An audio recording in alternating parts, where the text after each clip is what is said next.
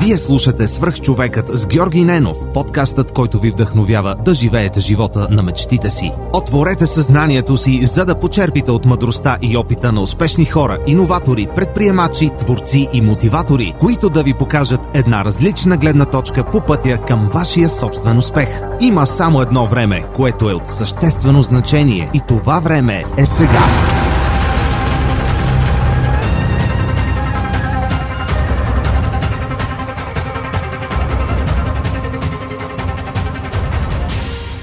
Здравейте, приятели!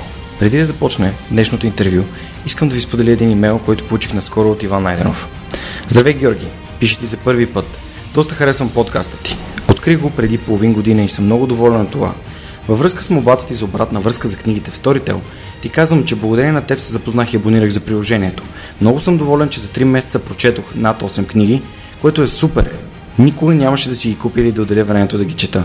Това е серията Милениум от 6 книги, автобиографията на Ричард Брансън, както и Сапиенс но Ювал Ноа Харари. Започнах и записките по историята на България от Стефан Цанев. Сапиенс ти го препоръчвам, ако не си го чел. Иван явно е слушател отскоро и не знае, че Сапиенс е една от любимите ми книги. Искам да му благодаря за това, че сподели обратната си връзка за Storytel и това как Storytel и аудиокнигите му помагат да променя живота си към по-добро. А сега отиваме към следващия епизод на Свръхчовекът. Приятно слушане! Здравейте, вие сте свърх човека с Георги Ненов. Днес имам изключителното удоволствие да ви представя Севделина Александрова. Севи, здравей, благодаря, че приема моята покана да участваш в свърх човек. Много се радвам да съм тук и след малко ще кажа защо свърх човека ме впечатлява. А, благодаря ти много. Преди да, да влезем в нашия разговор, искам да благодаря на нашите любезни домакини от, Милени... от Гранд Хотел Милениум София. Искам да благодаря и на Dynaforce, които ни осигуряват прекрасна техника, с която записваме. Искам да благодаря на ITC, на AOBG, на DNews, които също ни помагат свърх човекът да става едно така, наскоро ми казаха, вече ставаме шоу. Защото ние имаме видео. Но да, да, благодаря на всички партньори, благодаря на всички патрони на подкаста, благодаря и на Мони, който е зад кадър и който ни помага днес а, да, да снимаме и да записваме това а, 212-то подред издание на Свръхчовека. Севи, благодаря ти. Нека да започнем от там. Защо, а, защо, защо ти харесва това, което правя, както казах? Харесва ми идеята ти за свръх човека, защото това е една от най-ранните тинейджърски идеи, с които израснах. Сега много ще се посмееш, като ти кажа защо. Защото свръх човека а, е нещо, за което прочетох, когато бях на 13, малко ме е срам да кажа, а, но тогава попаднах на те рече за Ратустра на Ницше и супер много ме впечатли идеята, че човек може да бъде нещо изключително голямо и че това е естественото му състояние. Сега ще обясня защо на 13 четох те рече за Ратустра, защото това ще е вчера я коментирах с дъщеря ми, която е почти на 13 и разбрах колко е абсурдно това. А, причината е, че тогава живеех в един много малък град, който се казва Драгоман. И в този град имаше една много малка книжаничка, в която пристигаха много рядко нови книги. И аз си купувах всички нови книги, защото ми бяха интересни. Нали? Тогава нямаше кой знае какви забавления. А и всъщност една от тези книги, които пристигна, беше Те рече за Ратустра. Аз не знаех какво е това. Отворих я вътре, изглеждаха като нали, истории. Те са истории по същността си mm-hmm. притчи. И една от първите, които си спомням, а, беше за а, трите метаморфози, Камилата, лъва и детето. И това, което си спомням е, че а, Камилата е първоначално е стадия на духа, в който той а, много се товари, той се свързва с думата, както каза дъщеря ми, явно думата е трябва. Втория стадий на духа е лъва, който вече преодолява това длъжен си и започва да влиза в силата си, прави това, което иска. И третия стадий, питахме се какъв ще е този съвършен трети стадий. Третия стадий е на детето, невинността, който казва да бъде новото начало. А, и всъщност мен тогава много ме плени тая идея, че човек може всичко а, така покрай тези притчи, иначе Ницше доста а, сериозна заявка дава и тогава ми се стори даже, че може би е малко опасно човек да иска да се развива като свръхчовек. Но ето това е, това твоята идея за свръхчовека и това, което правиш, толкова много ми допада от години се чувствам свързана с тази идея и много ми е повлияла. Много се радвам. Аз всъщност идеята за свръхчовека е при теб как дойде, да? да. Ами, Пак ли от бранда... Ницше? Не, всъщност не. Много пъти са ми задали този въпрос. Бранда не идва от Ницше, но пък а, един мой приятел Астилян се казва, той каза, твоя подкаст се казва Свърх човекът с Георги Ненов, как да живеем живота мечтите си. Аз не съм... Единственото ми общо между мен и Ницше е това, че а, аз говоря неговия майчин език значително по-зле от него, но пък го разбирам. А и това е единственото нещо. Просто немски език ни, ни, ни свързва. Ам, е, много... и свърх човека определено. Да, много пъти са ми задали този въпрос. Дали е свързан с те речи за Ратустра. Mm-hmm. М- не, не, но а, ти си поредният гост, който обръща внимание на това и аз все повече се замислям, че абе, хубаво е да познавам книгата, за да мога да, да потърся препратки към, към, към моя свръхчовек, към моето разбиране, моята дефиниция на свръхчовека. Най-просто казвам, за мен свръхчовека е човек, който е повярвал, че може. Да. И ако кажем, че Камилата нали, трябва да върши неща, лъва избира да върши неща, да. А може би пък, а, не знам, дали е леопарда или някое друго животно, което, което живее в а, собственото си разбиране, аз мога, да. аз съм. И, и вече тази идентичност на човек, който вярва в себе си, ти помага да, да имаш успешни а, а, каузи, кампании, бизнеси и, така, всъщност много, много интересно начало на нашия разговор днес. да. Как, да, аз чак те питам как едно 13 годишно момиче започва толкова дълбока философия като, като Ницше. Но ще стигнем и до книгите.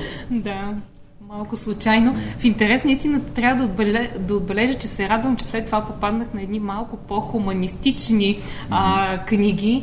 В гимназията имах разкошни учители, те ме насочиха а, да чета, пак, ще, пак е забавно, но една от книгите, които тогава много силно ми повлия след Ницше, а, е на Морган Скот Пек, което а, беше... А, тя е преведена изкуството да бъдеш Бог, мисля, че. Но а, това беше първият ми сблъсък с истински психотерапевт, който много хуманистично се отнасяше, докато Ницше малко гледа на хората а, като че ли надменно, освен ако не се стремят към състоянието на свръх хора. Всъщност много ми помогна този преход да не остана при надменното виждане към човека, че или сме свръх хора, или не броим другите за а, нали, някакво високо качество. Има го това делене при Ницше, доста очевидно.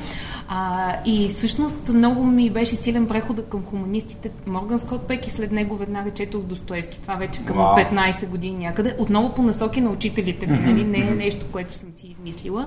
А, и тогава братя Карамазови. Беше такъв сблъсък, сега ще кажа какво ми промени тотално възгледите света.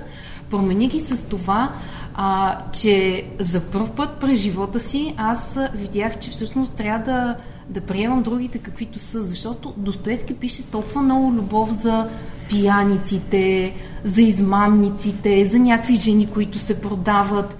И за мен това беше някакъв шок. И, нали, и тримата братя там са толкова различни от, от злодеи до ангели.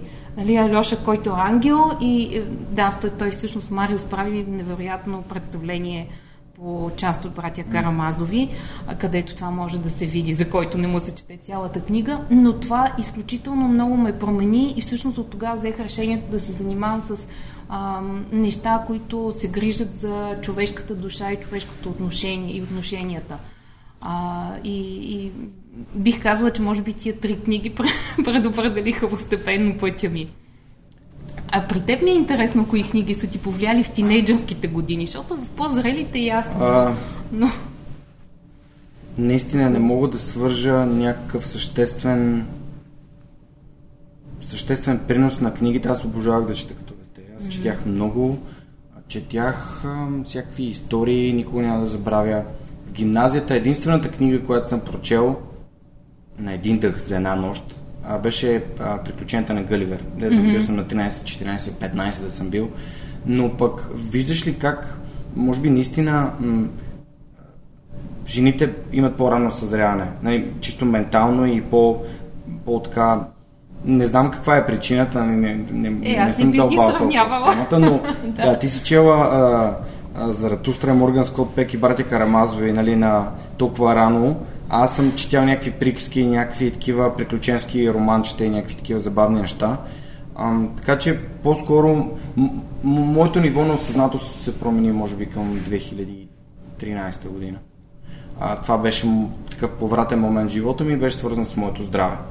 А, но, но това, което ти ми споделяш за теб, защото аз а, Достоевски четох миналата година.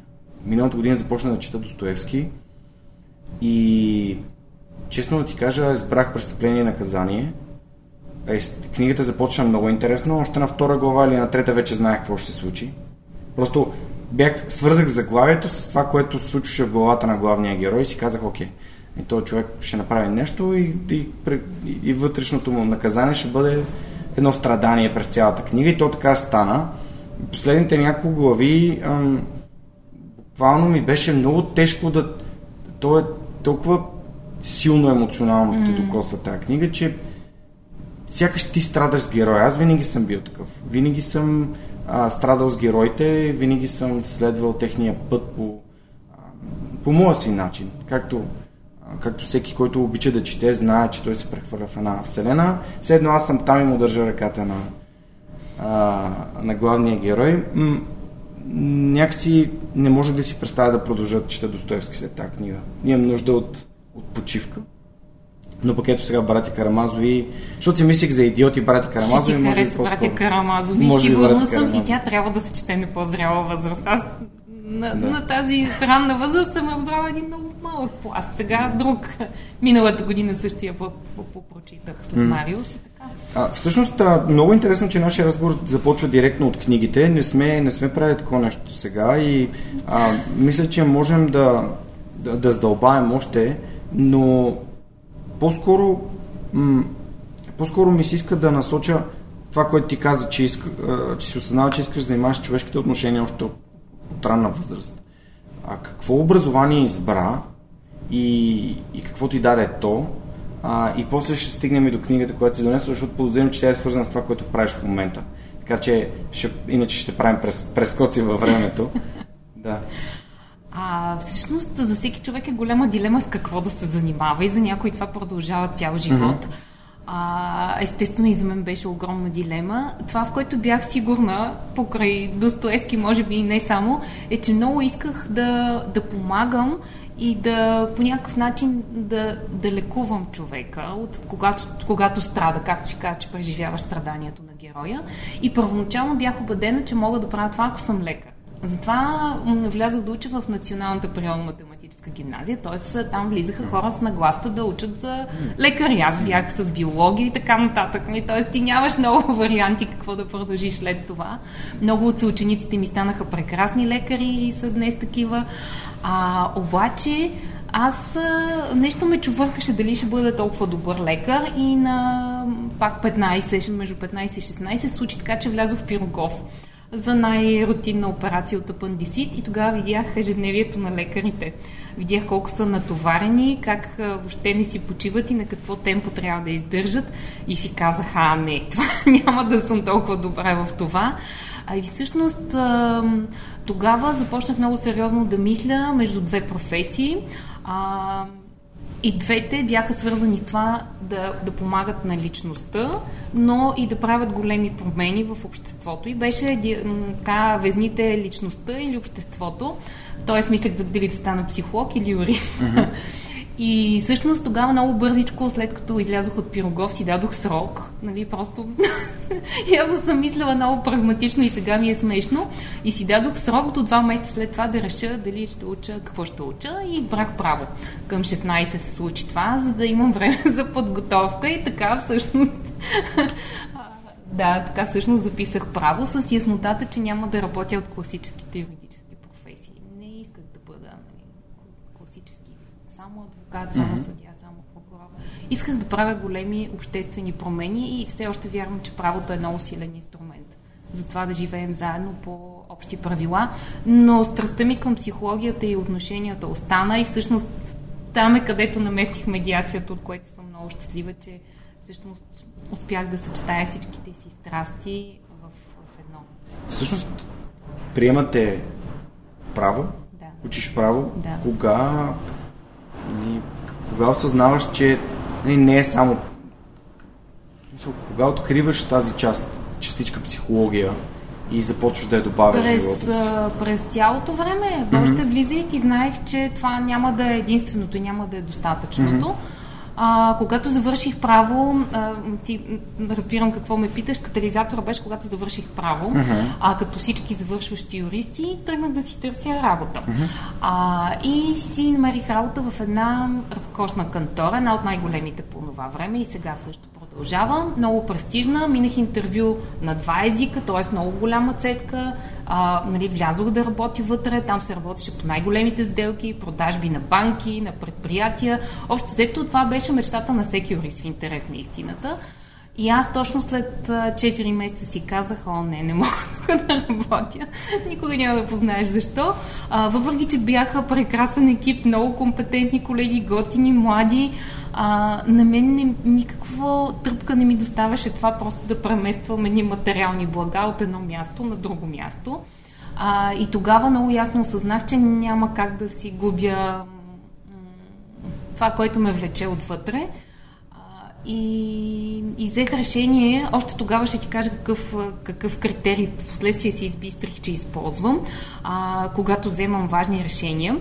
Наскоро го срещнах под името метода ICE. ICE е първата точка е да, а, дали решението ти ще има голям импакт, дали ще има голямо въздействие върху това, което искаш. А, второто си е за confidence, но за при мен не е толкова дали си уверен в собствените сили, а по-скоро дали съм уверена дали пасва на ценностите ми а, и дали пасва на талантите ми. Тоест, както за лекар реших, че това не е най- нещото, в което ще съм най-силна. А, а, така че всъщност това вече не пасваше на ценностите и на талантите ми. Усещах, че съм по-силна в отношенията и ценността ми беше да помагам на хората като личности да се развиват и да се чувстват щастливи.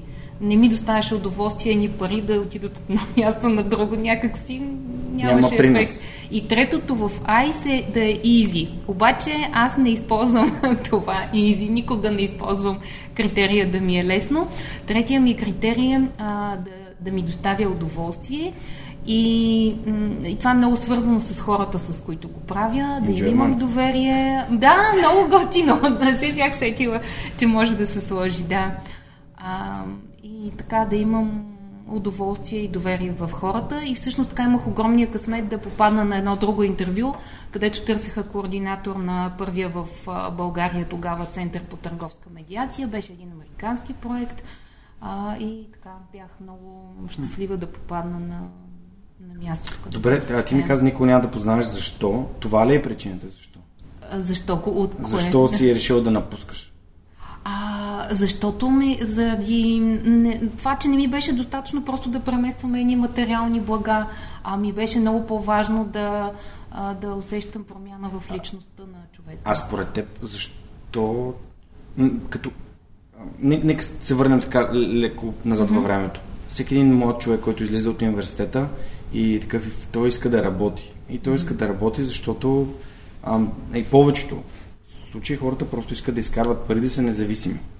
И тези пари им дават независимост. И принадлежност към така голяма компания, голяма кантора. А, смятам, че са малко хората, които казват, това не е моето място, не е моето нещо. Да. И затова точно се опитвам да разбера аз сигурен съм, че и слушателите и зрителите на Страх човека, ако гледат това видео в YouTube, ще си кажат, хм, аз от кой вид бях? И, и всъщност това взело ли ми или ми е дало? И такъв тип осъзнателност да провокирам и в тези, които предстои такъв избор, а, които примерно са на, на някаква работа и знаят, че са отишли там, че място е престижно. Ето, ти даваш пример как напускаш. Аз в Германия Кажи речи, също нещо се случи. Да? Казах си в България проект, който има импакт, да.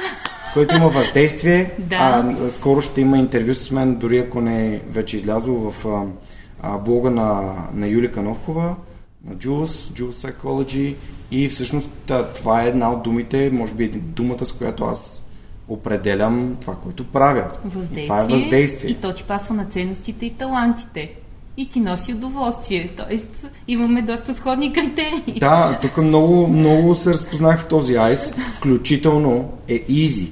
За мен е easy. Mm-hmm. Защото а, имах, им, имал съм такъв разговор с Неда, може би преди 2-3 години, ако не е по-отдавна, в който и казвам, че не, не ще си говорим, казвам, че трябва да ми е трудно. Тя казвам, защо трябва да ти е? Ако ти идва отвътре, ако ти се случва от само себе си, не, не, не, не, не създай ограничаващото вярване, че трябва нещо, за да бъдеш успешен, за да бъдеш добър в него, трябва да ти е трудно. За мен това е урок, който още учи. После да. ще ми разкажеш повече как го да. правиш да ти Добре, е лесно. Чисто хипотетично, ако си представиш си зив, нали, по който бута този камък по планината. Друг герой. Да. ти си го преодолял, Ти не искаш да си сизив, ти искаш да, да правиш нещо, което те кефи и което става с лекота. И ако ам, хипотетично може да буташ, буташ камъка надолу, защото трябва да го буташ нагоре. Просто въпрос на, на възприятие, но при всеки е различно и затова свърх човека е такъв непринуден и не, такъв разговор, който се движи в посока, в която и двамата души се чувстват комфортно. Mm-hmm. И не става въпрос за намилане за това как един човек ще стане свърх човек. Mm-hmm. Той, ще, той, той изкристализира от истинността и автентичността на разговора а не от а, ето така, съвет 1, 2, 3, 4, 5, 6, 7. Между другото, ти казваш в момента нещо много важно. А, истината е, че аз поне имам усещането, че някак си сме под натиск да бъдем свръхчовеци, да mm-hmm. очаква се обществото или не знам. А, и има един много известен а, син, синдрома на самозванеца, да импостър синдром, Imposter. който а, много, много ми е пасна за това, че а, човек прави някакви неща, които на другите им изглеждат страхотни, вау, а, нали, изглежда много успешно всичко, обаче той си казва вътрешно, бе аз дали всъщност ги мога тия неща, дали не ги залъгвам тия хора. А, и, и всъщност толкова ли, аз толкова неща не мога, имам цял списък от тежки неща, които не съм разрешил. А, и много, много ми е важно като, като личност някакси, поне аз да се науча да живея с това, че никой не е свръхчовек и претенцията за свръхчовек, която ни налага, например, инста, в Инстаграм всички са щастливи, изглеждат върховно, в Фейсбук всички са щастливи, да, пътуват непрекъснато, изглеждат като звезди през си, през цялото си ежедневие. И много ми се иска някакси да живеем с усещането, че е по-важно да бъдем човеци, отколкото свръх. И... Ти, ти си поредният човек, който казва, че, че нали, на свръхнормалният човек и не е нужно да стремиш към... Свръхчовека не е стремеж. Аз не го определям като mm-hmm. стремеж. Аз го определям... А, свръхчовека реално е като състояние, като идентичност, е нормален човек, който иска и полага усилия и действия да става по-добър. Да става по-добър пред себе си главно, защото за мен е свръх човека история на личния пример. И ето тук веднага можем да направим едно заместване на свръх човека с човек, който води с личен пример. Тоест, ако а, ти имаш а, добри отношения с семейството си, а водиш бизнеса си по начин, по който прави хората щастливи, а не разочаровани и тъжни, използвани парцали, а всъщност ти м- това е личен пример. Отделяш време да, да спортуваш, да се грижиш за себе си, и другите ти казват, вау, невероятен ген. Не, другите казват, вау, невероятно постоянство. Mm-hmm. Има хора, които имат ген, да, но ако един човек има ген да изглежда добре, а ти можеш да имаш ген да запомнеш по-добра информация, а, да имаш фотографска памет, да можеш с ръката си да, да твориш и да си креативен, изобретателен, да ти идват повече идеи по-бързо, да работиш под стрес. Има толкова много предимства, които всеки един от нас може да има ми извадете, вземете един лист, си ги напишете. Кои е, са ето това много ми харесва, което кажеш и много ми пасва отново като виждане, че всеки има свръхсила някъде.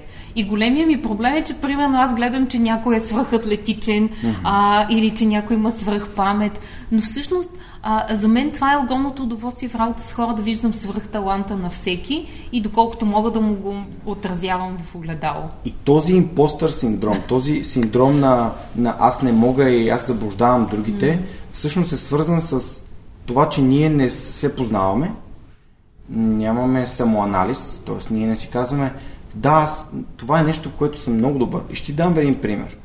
През целия си живот а, повече съм е, повечето пъти съм се чувствал м- недобре от факта, че живея, живея по собствените си правила. И собствените ми правила са, мога да отида да се приятеля с всеки, насякъде, няма нужда да сме отраснали от деца, за да за този човек за да ми е приятел. Винаги съм а, подхождам с доверие. Понякога това е било считано за наивност, че съм някакъв а, нали, мазен. Примерно с учителите винаги съм стържал а, а, внимателно и, и, и, и това не ми е създало никога проблеми. И изведнъж нали, това е против средата. Средата казвам, ти правиш някакви неща, то трябва да си гаден, трябва да си правиш нещата, които ти искаш. Не. И изведнъж, когато се появи свърх човек, аз осъзнах, че аз винаги съм искал да общувам с хората, винаги съм бил любопитен. Това, ми, това е създало приятелства с тях, защото когато съм любопитен и когато съм заинтересован, а не интересен, а всъщност това създава едни истински връзки. И свърх човека буквално като подкаст, като проект, като идея беше все едно това, което ми носи удоволствие и удовлетворение, се, при, се припокри с това, което съм. И това беше пресечената му точка, в която осъзнах, че това е то. И, и ето, и така излъгах импостър синдрома, защото а, всеки път, в който получи съобщение от някой, който ми пише много ми харесва това, което правиш. Ето вчера отварям съобщението, Радостин ми пратил видео в а, фейсбук страница на човека, Жорка, толкова много време следи подкаст, толкова много ми харесва. След епизод с Иванка Могилска, толкова много хора ми писаха. И аз ги отварям тези съобщения ги чета и съм такъв, вау, какъв импостър, нали? Ето, ако за този един човек, това, което правим смисъл, да не говорим за 120 души, които подкрепят в patreon.com, те са патрони на свърх човека, с 5 долара на месец, 5 долара на месец са 8 лева. 8 лева са едно кафе в Starbucks. Нали? Три нормални кафета. И, и това ми това ми показва, то е един вид барометър. То ми казва, това е вътре, външната обратна връзка. Ние, тези 120 души и хората, които слушат, харесваме това, което правиш, хората, да. които ми пишат. Та обективна сверка. Да, да обективна. И отвътре аз на мен като ми харесва и като е импактфул, а, имам а, ценностите, талантите и ми е лесно и ми харесва, ми да, събота сме, тук сме, записваме и за мен е, това е велико. Отивам на срещата, отивам в Дайнафос, отивам в, а, в Гранд Хотел Милениум, София и хората казват, Георги, ние сега това, което ти правиш от години. И много ни харесва и, и, и с удоволствие бихме те подкрепили. И Storytel, и Телас, просто това е, това е, това е валидацията, защото аз колкото и вътрешно да си казвам, е, не, аз не ставам, това е, хората нямат нужда от това. Аз чак съм се отказал още, може би, в началото. Но ам, в NLP има една много яка метапрограма. Тя е вътрешна външна обратна връзка. И когато на, по време на, на, на мастер нивото, което карах, а, всъщност тогава осъзнах, че аз много добре балансирам между вътрешна и външна обратна връзка. То въпросът е как разбирам, че нещо ми се получава и че съм добър в нещо или че mm-hmm. не съм добър в нещо. И хората, които имат в едната крайност казват, кой ще ми каже? Аз знам, аз знам. Mm-hmm. Обаче тогава пък нямаш връзка с реалността. Да. Тогава не събираш от, от теб себе, от монката, от който и да е. Не ги питам, абе, абе, мислиш ли, че ми се получава? Какво съм добър? А, как, как, как разбираш, че съм добър? Кои, кои неща според теб нали, не виждам или... И хората ти казват, ти си толкова, толкова си директен, искрен, толкова приятно да се общува с теб. В другата страна, другите ми казват, ако аз разчитам на мнението на другите, дали нещо ме бива в него, ми, аз сигурно ще да съм, ще си лежа вкъщи по цял ден да не излизам. Просто защото да не ми кажат другите, че, че ходи на криво или че не се качвам правилно по стълби. Или whatever. Да, този баланс е ключов за здравето. Но ти всъщност каза нещо много важно, много важни неща. Едно от тях, което ми прави впечатление е, че това е живота по собствени правила и точната преценка. И за мен аз това го възприемам като да си много верен на себе си, да си много на собствения път и тогава mm. всичко си идва на място. Тогава го няма този синдром. И... Така ми звучи. Така го усещам да и аз. Да... Обаче тук, нали, а, скритата, скритата копка е ако се самозабравиш. Той затова е полезен този синдром, между другото. Психолози казват, че е полезен да го имаме за минути. Просто за минути да се сверим, да не се самозабравим, нали, както с някои хора се случва. Избягваме да. от концепцията за свръх човека, избягваме от това, добре, как мога да го направя още по-добре, как мога да стана още по-добър, как мога да имам по-добра дикция или как мога да общувам още по-добре. И когато аз избрах а, NLP като инструмент да мога да общувам по-добре, не за да манипулирам хората, а за да се свързвам по-добре, и то на всичкото отгоре ми даде повече начин да се свързвам с себе си, отколкото с другите. Да. И, и, и, и, и когато търся инструменти, които да ме надграждат, развиват, развиват, то сякаш става. То, то идва в някакъв момент.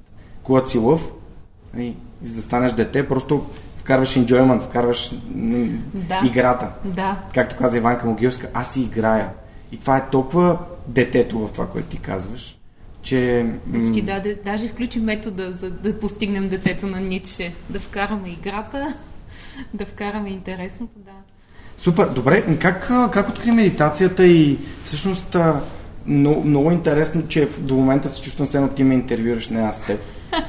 Това е една от техниките в медиацията, които използваме, хванаме. А, това, което ти споменах като начало е, че просто търсеха а, колеги и координатор на този център за медиация. А, и тогава, въпреки че а, беше не толкова престижно, колкото работата в кантората, беше примерно, доколкото си спомням, почти двойно по-малко първоначалното заплащане. А, за мен беше много голямо приключение да се впусна в областта медиация, защото това е а, умението да разрешаваш конфликти там, където хората не могат да се справят. И то става дума и за конфликти в семейства, и за конфликти, когато а, става дума за имоти, и за конфликти между колеги. А, и, и на, на мен това ми пасна на цялата ми концепция и ценност да да помагам за спасяването на отношенията и затова хората да се разбират по-добре, да се чувстват по-добре, а, да се развиват заедно. А, и така всъщност медиацията ми даде изключително много. Това, че започнах като координатор първоначално, ме изблъска с едно главно предизвикателство. Тогава трябваше да запознаваме институции, хора, адвокати с това какво е медиация. Ние още трябва да ги запознаваме 15 години по-късно. И първоначалната реакция беше не ме занимавайте с глупости. Нали? Това говоря за ръководители на на институции, на компании и така нататък. Но само 5 години по-късно а, навсякъде, където отивахме, получавахме отворени врати, много щедра подкрепа а, и на какво се дължи всичко това.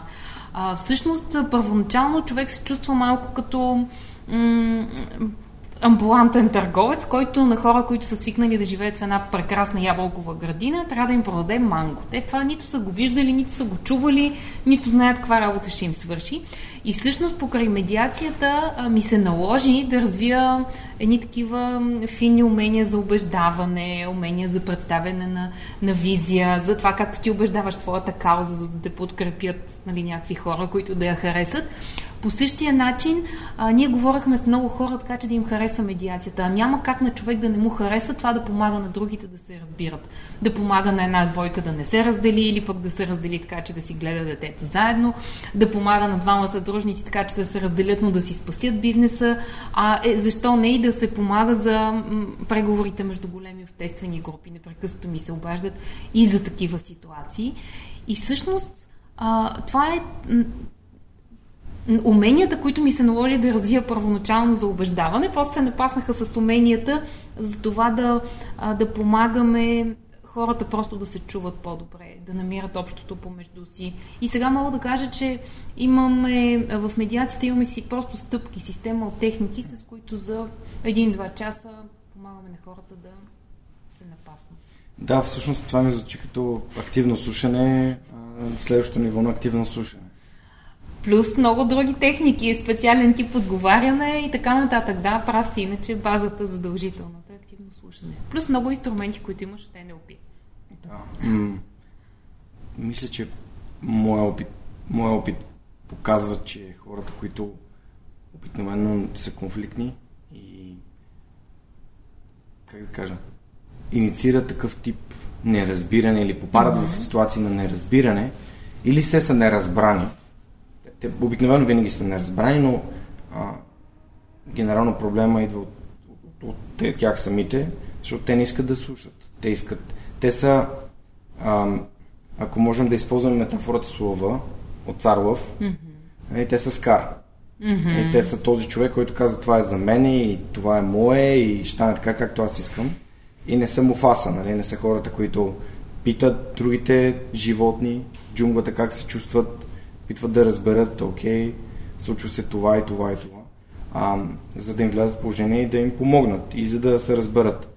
И тук е, може би, концепцията, която най-много ми е помогнала и за свръх човека, и концепцията за печеля-печелиш. Mm-hmm. И да, да, да, не да се опитваш да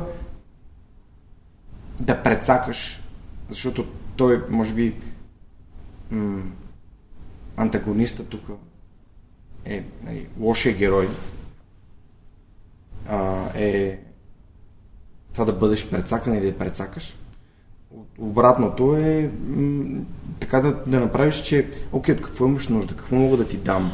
Ако си устроим едни преговори между Скар и Муфаса Да. от това, което ти казваш, така че да бъде печеля-печели, което е, разбира се, концепцията и на медиацията, как си представяш да може да стане така, че а, да се случат преговорите с Скар? Ето, ако вземем този краен образ, нали, там те са малко черно-бели, от, както ти току-що каза, от какво има нужда Скар? Те нужда от внимание и от признание. Да, внимание и признание. Всъщност толкова е лесно, защото хората имаме доста ограничен набор от нужди. Не са чак толкова много. И наистина основните са от внимание и признание, от това да се чувстваме значими. При някои хора просто е изявено не просто да са значими, а да са първи единствени. И всъщност Скар има нужда наистина от това признание, че е най-добър, пръв, единствен. Той просто искаше да е цар. Mm-hmm. Така. И всъщност как може да му осигурим на Скар да се почувства разбран? По принцип с такива като тип Скар, а, това, което правим е точно такъв разговор, в който той първо да се почувства разбран. Нищо друго да не направим, най-важното е да се почувства разбран. И след това, ако в случая с хората, ако все пак има някаква базова здрава психика и а, рамка на мислене, той а, би приел по-нататък някаква роля на цар. Не царят, но някаква роля на цар. Това много често се случва между, а, когато решаваме спорва между менеджери. Например, двама менеджери, които спорят а, за едно място на най-главен менеджер. Сега как да станат и двамата генерален директор или двамата да са главен менеджер? А, а, по същия начин, както как Скар може да стане цар? Какъв вариант може да намерим Скар да стане също цар? И можем да му дадем така място до царя, дясна ръка, военен съветник, по някакъв начин да, признанието. Можем, което... единият, единият вариант е това наистина да му дадем някакъв тип признание. Ако той иска да си е цар на нещо, можем да му Да дадем дадем нещо, нещо. на което да е цар. Да, да. Нали? Като директор на водопад малко такова Да. нещо. Но а, истината е, че а, дори в реални ситуации имаме а, такива хора, които просто искат да управляват, за да управляват и на тях им дават малко екипче в рамките на големия екип, на който те са директора и с титлата директор и те са щастливи. Така че а, според мен Скар би бил доволен само ако му се даде някакво царство, което той да управлява. Сега има хора, които искат цялото царство и там вече нищо не може да се направи, но повечето не са такива. Да. Това исках да кажа, че повечето образи не са толкова а, черно-бели, да, като Оскар и Муфаса. Слава Богу, повечето хора са склонни да преговарят, особено като видят какво ще загубят. Между другото, страха от загуба е много така силна манипулативна техника, която може да се използва и самият човек може сам да се използва върху себе си. Mm-hmm. Това кара и комарджиите да губят повече пари, те страх от загуба. Когато си дадат всички пари на маста и трябва да играят докато си ги върнат, което е една необратима спирала надолу, но да, ето примерно начин, в който можеш а, този страх за загуба да, да те води в, в нежелана посока. Да, ние всъщност в медиацията работим предимно а, от, с това от какво има нужда човека Мгм. и той да го усети, че е разбран и че говорим за това как да бъде осъществена неговата нужда. А, и после през загубите, където не работи нуждата, работи усещането за загуба. Да, м- като, като каза загуба, всъщност Да. тук веднага нали, в моето съзнание изниква момента, в който заминах за Германия и имах предложението в Ханза Техник. И тогава всъщност на мен най-важно ми беше какво ще решим с Неда. И питах, добре, как, как ще реагираш? Нали, предложиха ми това и какво, какво, какво можем да направим. Аз бих искал да приема това предложение, защото нали, за да продължа корпоративната си кариера, трябва да мина през централата. И тя тогава ми каза, имам само един въпрос. И въпросът беше какво ще се случи с нас. И ето това е тип какво ще загубиш. А тя не ми каза, ако отидеш, разделим. Тя не ми каза, ако избереш това, ще случи това. Тя ме попита, тя ми зададе въпрос, с който заедно стигнахме до извода, че ние, нашата връзка си оставя и тя ми е най-важното нещо и нещо, което не искам да загубя. А, но пък цената да отида да живея на далече от човек, който обичам, а, беше такава. Нали, За да се развивам, трябва да жертвам време, което прекарвам с нея. И това ми осъзнаване направи пътя на обратно много по-лесен. Когато реших да се прибирам, знаех какво ще спечеля, освен всичко останало. Да, ще загубя много хубава заплата, много престижна кариера в огромна ком- компания, но ще спечеля това, което ми е ценно. И тогава вече тази осъзнатост, когато взимам това решение, какво се случва и когато напускам една компания, какъв е риска и какво рискувам да, да не ми хареса, да трябва пак да изтърся работа. А, което не значи да не взимаме такива решения, но значи да имаме осъзнатост, като ги взимаме. И виж колко ценен е бил нейният въпрос. Вместо да е твърдение, вместо да е нападка, mm-hmm. вместо да е страх, просто въпрос какво ще стане, mm-hmm. какво искаш, как си представяш.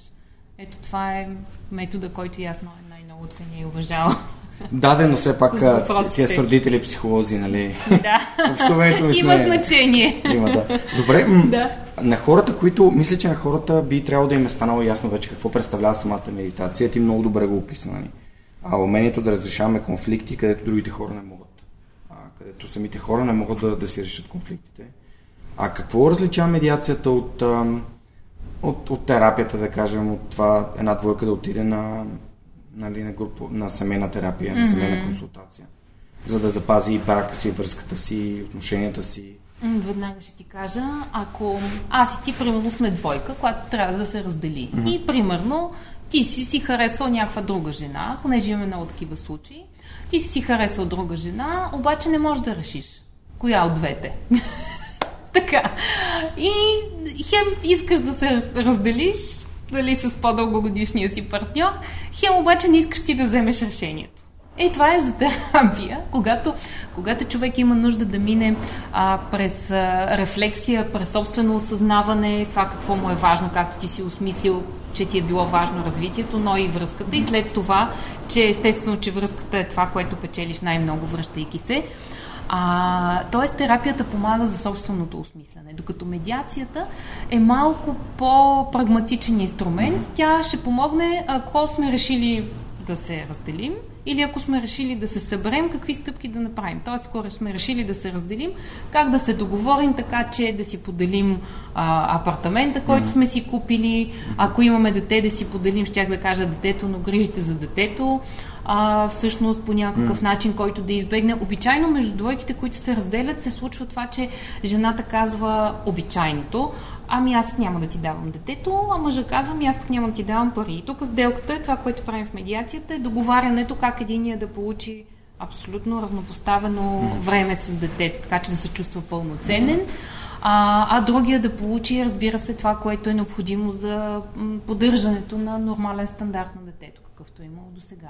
Така че всъщност в медиацията решаваме прагматичните въпроси, как те да общуват за напред. Ако пък ще се събират, как да се случи това събиране, по какво им пречи в общуването. Но когато има повече а, така, психологически натрупани травми, драматизъм, mm. по-добре е терапия. Mm-hmm. Аз ние решаваме прагматични Да, т.е. когато двама души вече са решили, че искате едно също нещо, но търсят, да. но търсят какъв начин да го, да, да го направят. Да. Защото да, аз не мога, не мога да. да си представя нали, някой, който а, нали, не иска да се раз...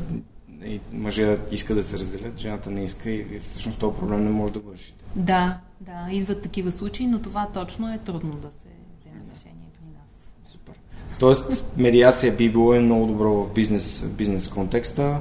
Две компании, едната иска да бъде придобита, другата иска да придобие тази компания и mm-hmm. как всички да печелят. Как да има печеля, Абсолютно. Печелиш. Или ако ние с теб двамата сме съдружници. Ето пак извинявай, че тебе те използвам Ми, като пример, за да се вживееш ролята на героя. Конкретно, ако ние с теб двамата сме съдружници, работили сме 5 години заедно, да кажем, обаче ти искаш да се развиваш, искаш да правиш нови неща, искаш да теглиш един голям кредит от банка. Ти обаче не Аз да кажем, че съм по-консервативна, не искам да ти подписвам някакви документи за 100-200 хиляди отново, с които да се задължавам лично. А, и искам да си продължа по-кротко, по-спокойно с този персонал, с каквото имаме в момента. А, и всъщност това е вече тук една малка битка на ценностно ниво. Mm-hmm. И настъпва битката и ама аз работя повече, ти срещаш повече с клиенти, ти ходиш само да вечераш с тях, аз по цял ден съм в офиса, нали? Има и тая битка за приноса почти винаги между съдружници. И тогава те, ако са самички, обикновено се изпокарват.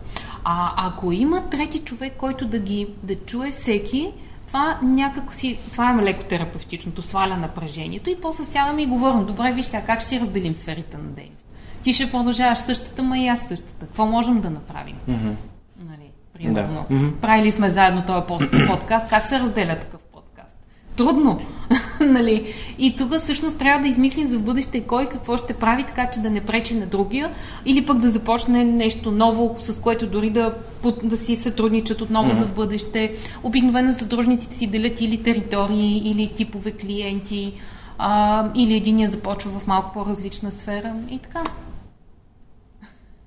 Целта е да има мир, доколкото е възможно. Да. Не винаги е възможно. В NLP има един много як похват за трипозиционното описание, нали, понякога да, човек използваме има, го и в медиацията. Да, човек, ако има нужда да, да застане отстрани, да погледне ситуацията без да има емоционална връзка с нея.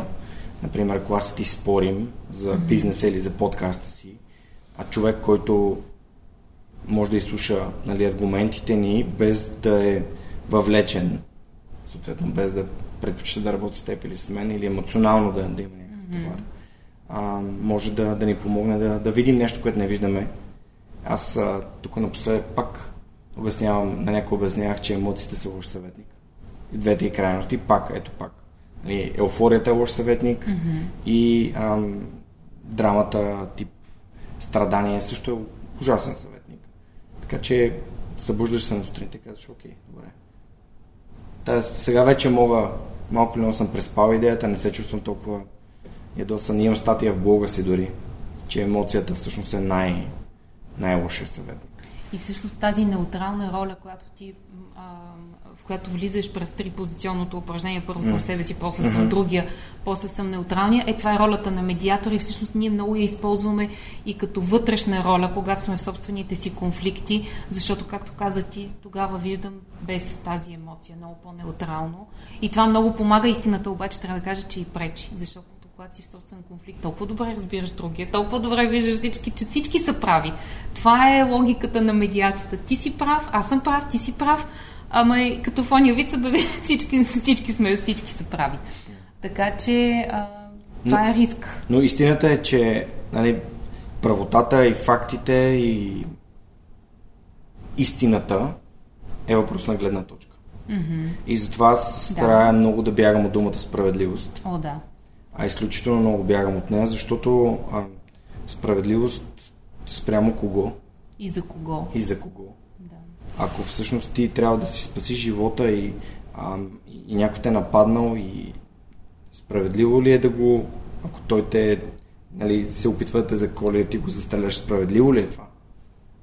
Нали, и и, и, и такъв, нали, много такъв крайен пример, но а замислете се, че сега не е справедливо, примерно, мъжа да вземе всичко и да, нали, и, нали, жената да остане да гледа детето. Mm-hmm. А, ами, зависи. Обаче справедливо ли е той да е изработил всичко и да си даде половината? Да, Също справедливо другото. Забавно е, че ние различни гледни точки отстояваме, нали, аз мъжката ти. Mm-hmm. да. Ми, справедливостта е трябва да, трябва да, се, да се покажат гледните точки и да се, да се погледнат фактите без, без да има емоционална Уважението към другата гледна другата. точка. Да, всъщност това е което най-много ми харесва в тази mm-hmm. книга, сега ме подсещаш за нея. Това е една много, много специална книга. Тя не е толкова свързана с медиацията, колкото а, за мен е свързана с, с, с а, един път, който мисля, че а, всеки човек би бил би се радвал да има възможност да измине. А, книгата на радостта е срещата между Далай Лама и архиепископ Дезман Туту. Срещата между двама духовни водачи, а, които са се доказали като преодоляващи доста сериозни препятствия, а, е уникална, защото тя се случва при, първо, защото се случва при много трудни обстоятелства. Това е разговор една седмица между двамата, който е записван от един а, журналист, който е доста опитен и работил и с а, двамата, а, но тя е била забранена тази среща. Всъщност Далай Лама не е могъл да отиде а, на рождения ден на архиепископ Дезман Туту в а, ЮАР не му е била издадена виза заради политическите отношения между двете държави. А, и всъщност срещата им се случва доста трудно, няколко години по-късно, на 80-я рожден ден на Далай Лама, като а, Дезман Тутук пътува при него. А, и всъщност двамата прекарват а, като много близки приятели а, една седмица, в която разговарят и те споделят изключително интересни неща, не само от духовните учения на всеки и това, което всеки от тях а, живее на практика като, като своя мисия, но а, споделят и много, много любопитни а, постижения от неврофизиологията, например. Сега ще кажа какво имам предвид.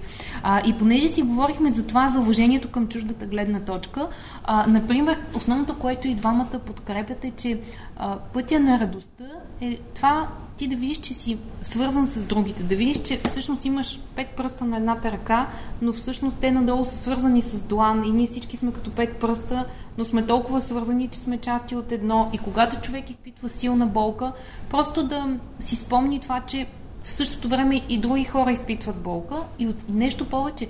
Да си представи, че хората, много от тях са я надмогнали, преодолели, справили са се. А, самия Дезман Тоту е доста болен в момента, но въпреки това е той отива, пътува, въпреки болките си. И всъщност за мен е супер ценно, че те излъчват много, много радост на, а, тук. И, разбира се, те, тяхната концепция е, че радостта идва от това да от съпричастността, от щедростта, от смирението, от това, от това да се чувстваш свързан с другите и винаги да се стремиш нещо да им дадеш, да, да, не да се вглеждаш твоята болка, а по някакъв начин да облегчиш тяхната. И така човек забравя нали, собствените си, всеки си има някакви страдания. А, всъщност много, много е, много е хуманна. Цялата книга излъчва много искреност и освен това, тези, мен винаги ме привличат и научните изследвания в тях. Много любопитни неща има вътре. Например, че хората, които по-често споменават аз, са по-склонни към инфаркт, например, и към другите болести, които са рискови за живота, а, в сравнение с хората, които по-често използват ние.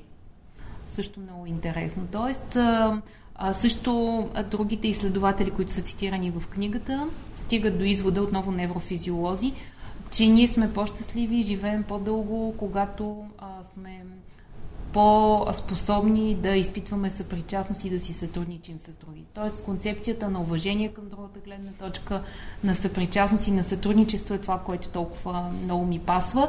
Аз бих казала, че вървя по този път. Съвсем не съм в някаква точка, за която да ми харесва все още, но вярвам, че това е пътят. Много интересно нещо, което спомена. Аз вчера, когато идвах да, да избирам как ще снимаме днес, ам, докато си карам мотора в момента предимно слушам аудиокниги, mm-hmm. което не е много безопасно, но... Докато караш мотор, да. Да, да. Звучи ами, интересно. Да, получава ми се, не мисля, че съм опасен за другите и плюс това. Да, както и да е. Книгата, която слушам в момента в uh, Storytel е What You Do is Who You Are на Бен Хоровиц. Бен Хоровиц е един от, а, един от най-известните CEO-та в Силикан Вали, в Силициевата долина и е създател на Андерсен и Хоровиц Consultancy, което там той е Venture Capital компания и така. А та, всъщност това е втората му книга. Първата е The Hard Thing About Hard Things. Нали, трудното нещо за трудните неща. И там разказва личния си опит. В тази втората книга обаче, аз веднага след като слушах първата, почнах втората, ам, той говори за, за интегритета. Говори за, нали, той буквално е заглавието казва what you do, нали, това, което правиш. Mm-hmm е това, което си. И ако мога да използвам и този английски идиом walk the talk, нали, mm-hmm. прави това, за което говориш. А, всъщност той много добре иллюстрира, примерно през Бушидо, разказва за а, кода на самураите и как тези цялата японска култура по продължение на повече от 7 века, 7 и 8 века е следвала кода на Бушидо и едно от най-важните неща вътре е politeness, учтивост, вежливост, уважение. А, те не, техните не е имало нужда да се пишат договори, защото хората са вярвали в думите на другите. И това само по себе си като култура носи толкова съществени промени. Mm-hmm. И, и ето това, което ти каза, реално е точно, то е точно това. Думите ти да значат нещо и това уважение и внимание милост нали, към, към другите. А, мило отношение а, това да си свързан знаеш, че да, и другите. Между другото, после, едно от последните неща, които каза, това думите ти да значат нещо е едно правило, което изключително много, на много ме научи, ще, ще кажа защо. А научих го от а, този, който всъщност, от който ползва и метода АИС. Той се казва Тихарф Екър. Той Не знаех, много... голям фен съм на Тихарф Екър. Да, много ми е забавен, защото той е толкова непосредствен, не се взема толкова на сериозно. А, та, а, това, което научих от една негова коучинг програма е, че единственият път за, за повишаване на самоувереността и уважението към себе си е да си държиш на думата желязно. Тоест, а, казваш на някой утре в 9 съм там, утре в 9 съм там. Ако не можеш да си утре в 9 там, бажаш се достатъчно време предварително за съвсем елементарните неща. Нали, както казваш ти, да няма нужда, мечтай си да няма нужда да подписваме договори. Защото подписването на договори е между хора, които всъщност не си вярват. Mm-hmm. Това е. Не трябва да имат празно основание да могат да си преследват права. Да. да. А, това е всъщност, което харесва много и в медиацията, защото в нея споразуменията, които се постигат, обикновено хората си ги изпълняват. Що си ги изпълняват? Ми, защото самички са си ги да, договорили, а не им ги е наложил съда, а, или защото, а, те, защото вярват, че това им е изгодно.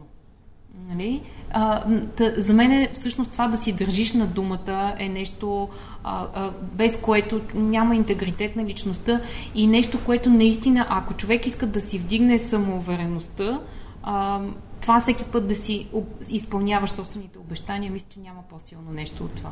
Да използвам хак, който аз правя, mm-hmm. не давам обещания, които не мога да изпълня. О, да. Още да. по-малко обещания, да. които изобщо нямам никакво намерение да, да изпълнявам. да.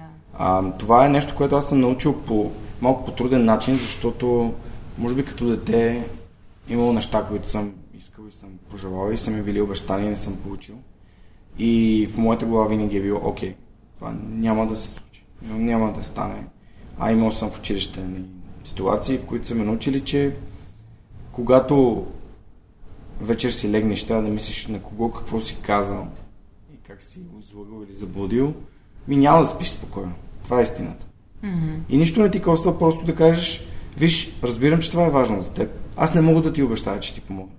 Мога да те свържа с този, с този, с този човек, мога да прочита, мога да се опитам да ти помогна, Мога да ти дам да препишеш, обаче не мога да ти обещая, че ще помогна.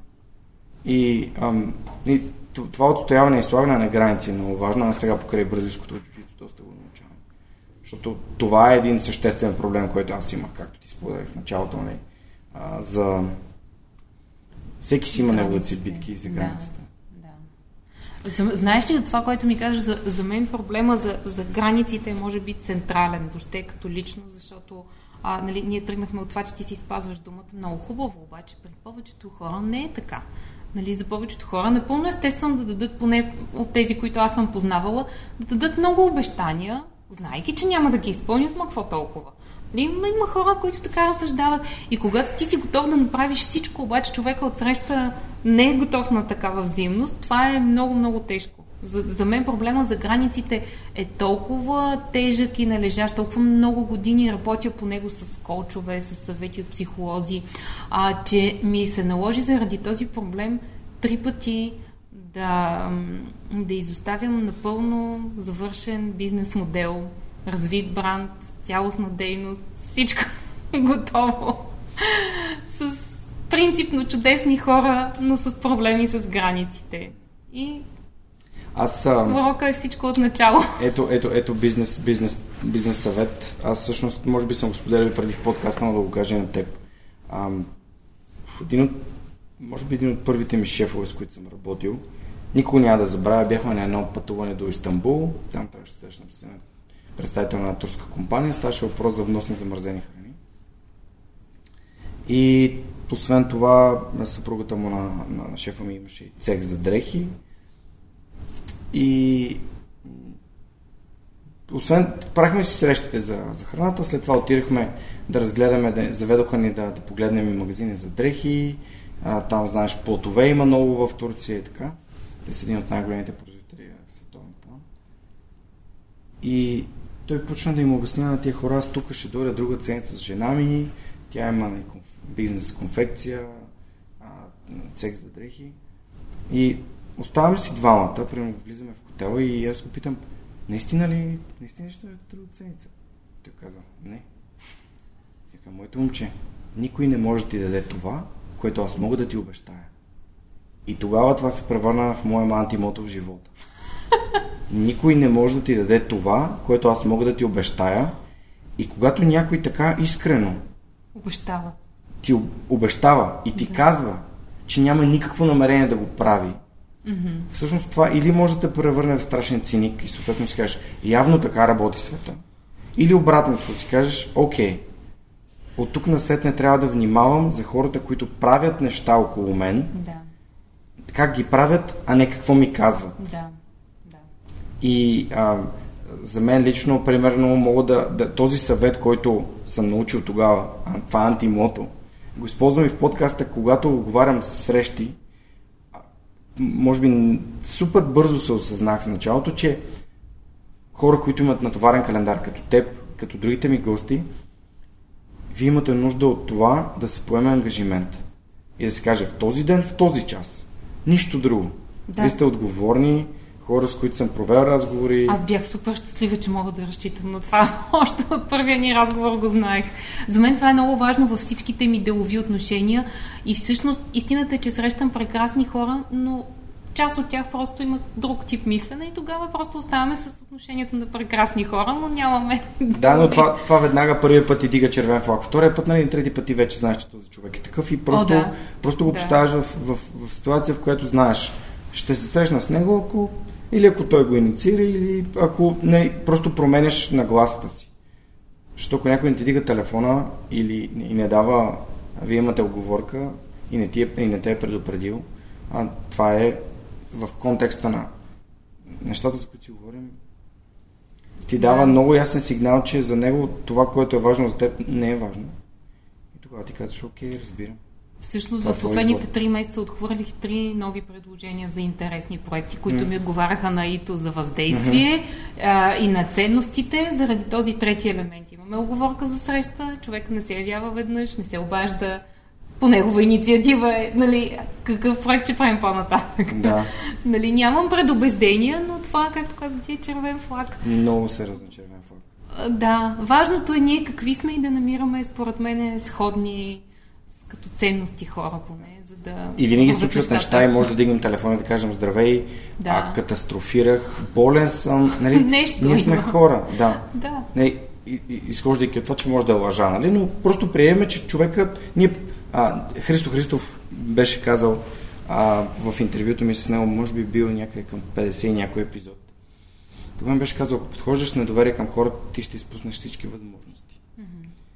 И човек, който подхожда с доверие винаги към хората, пред него всички възможности са открити. Защото дори да има червени флагове, той е такъв, окей, тук има червен флаг. Втори. И си продължава, да. Да, да. няма нужда да говорим повече, но а, тези възможности ще продължават да идват към теб, ако ти, ти си непредобеден. И просто съдиш хората, той и Бен Хоровиц това казва в What You Do Is Who You Are. Mm-hmm. Съдиш хората по действията. Това е, може би, едно от най- най-ценните бизнес съвети, които ти се надяваш сега този човек да ти плати, той ти, нали, той ти виси с някакви хиляди, стотици, милиони левове или долари, и ти просто имаш нагласта. Той ще ми плати. Но той може изобщо да няма такова намерение да ти плати. Абсолютно. Да. да. А, някоя друга книга бях чел за, за един пич, който правеше микрокредитиране, мисля, че в Африка. Суми от порядъка на 2, 3, 5, 10, 20, 50 Звучи ми долара. е познато, да. Да, и, ам, и му казват, отива при банките и казват, дайте да микрокредитираме хората, които те правят страхотна продукция, просто да им дадем пари, да могат да си купят, да създадат и да продават. Така, нали, поощряват економиката. А те няма да върнат парите. И така, окей, добре, и почват да дават собствените си пари. Мгм. Всички хора дават парите. Те му казват, ми даре, ама то в това село, ако направиш повече хора, няма да върнат. И всички си връщат парите. Добре, да, ако го направиш в три села, няма да стане. И всички си връщат парите. И той в един момент решава, окей, пичове, нали, вие нямате интерес в това. Нали, да, има риск, но когато нали, работиш с хора, които те разбират, че ти им даваш възможност да продават и това им е свързано с това да живеят, да имат вода и храна. Ам, нали, тази нагласа за аз вярвам в доброто в хората е за мен лично е правилно. Да, тук ти знаеш, мога да загубя тези пари. Това, е, това се нарича инвестиция. Те, те вече не са, ако си, ако си инвестиция, те не са твои. Като парите на, на, на пота в мас, на маста в, в покера. Много уважавам това, че човека, че той се е доверил и според мен те ги връщат и заради това, че, че им е гласувал доверие. Хората усещат, когато им вярваш и просто го правят заради тебе. Може би на банката не знам дали биха и ги върнали, но на него като личност, която ги е уважил пръв и им е гласувал доверие. Да, и тук пак може може да отидем и до друга книга, може да отидем до влиянието на Чалдини. Да. Ето. Там е, а, може първо, много да остане. Първото нещо, което, което ми каза медиацията всъщност а, и това, че е хората, които казват нещата, които пред вас в, в, в сесията се договарят, а, много ми допадна, че то това е си. Тоест, това е да, да, да, нещата, които казваш, да си последователен.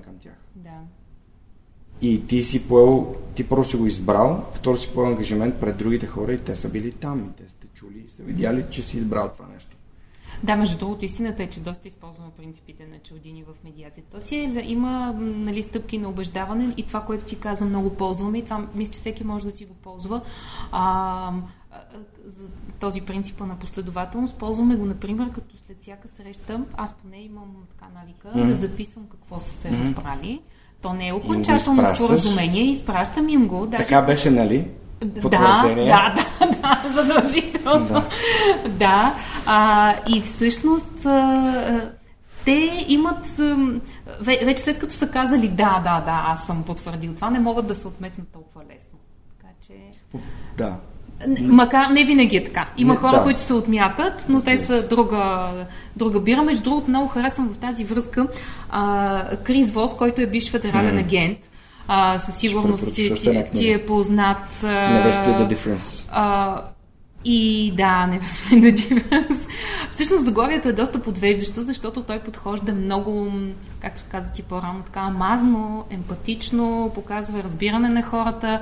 Точно докато те кажат точно така, понеже ти използва тая, тая реплика преди малко. Много са важни реплики. Много е важно да завършваме вместо с следващ въпрос с разбирам, че еди какво си ти се е случило, така да. ли човека да каже така да, е? точно да, така, да. Нали? докато не ти каже точно така. И дори по-добре ти каже не, отколкото нищо да не ти каже, защото не за, за, ми хареса прекри злост, че отваря вратата към да.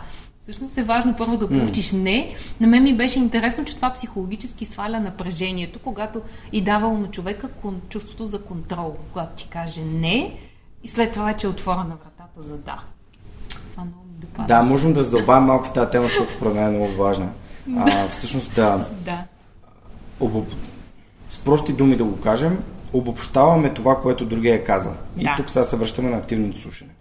Тоест, ти искаш да кажеш, че ако обобщим грешно, mm-hmm. защото аз не съм чел Never Split the Difference, а тази книга сигурно поне 3-4 години ми се върти в пространство.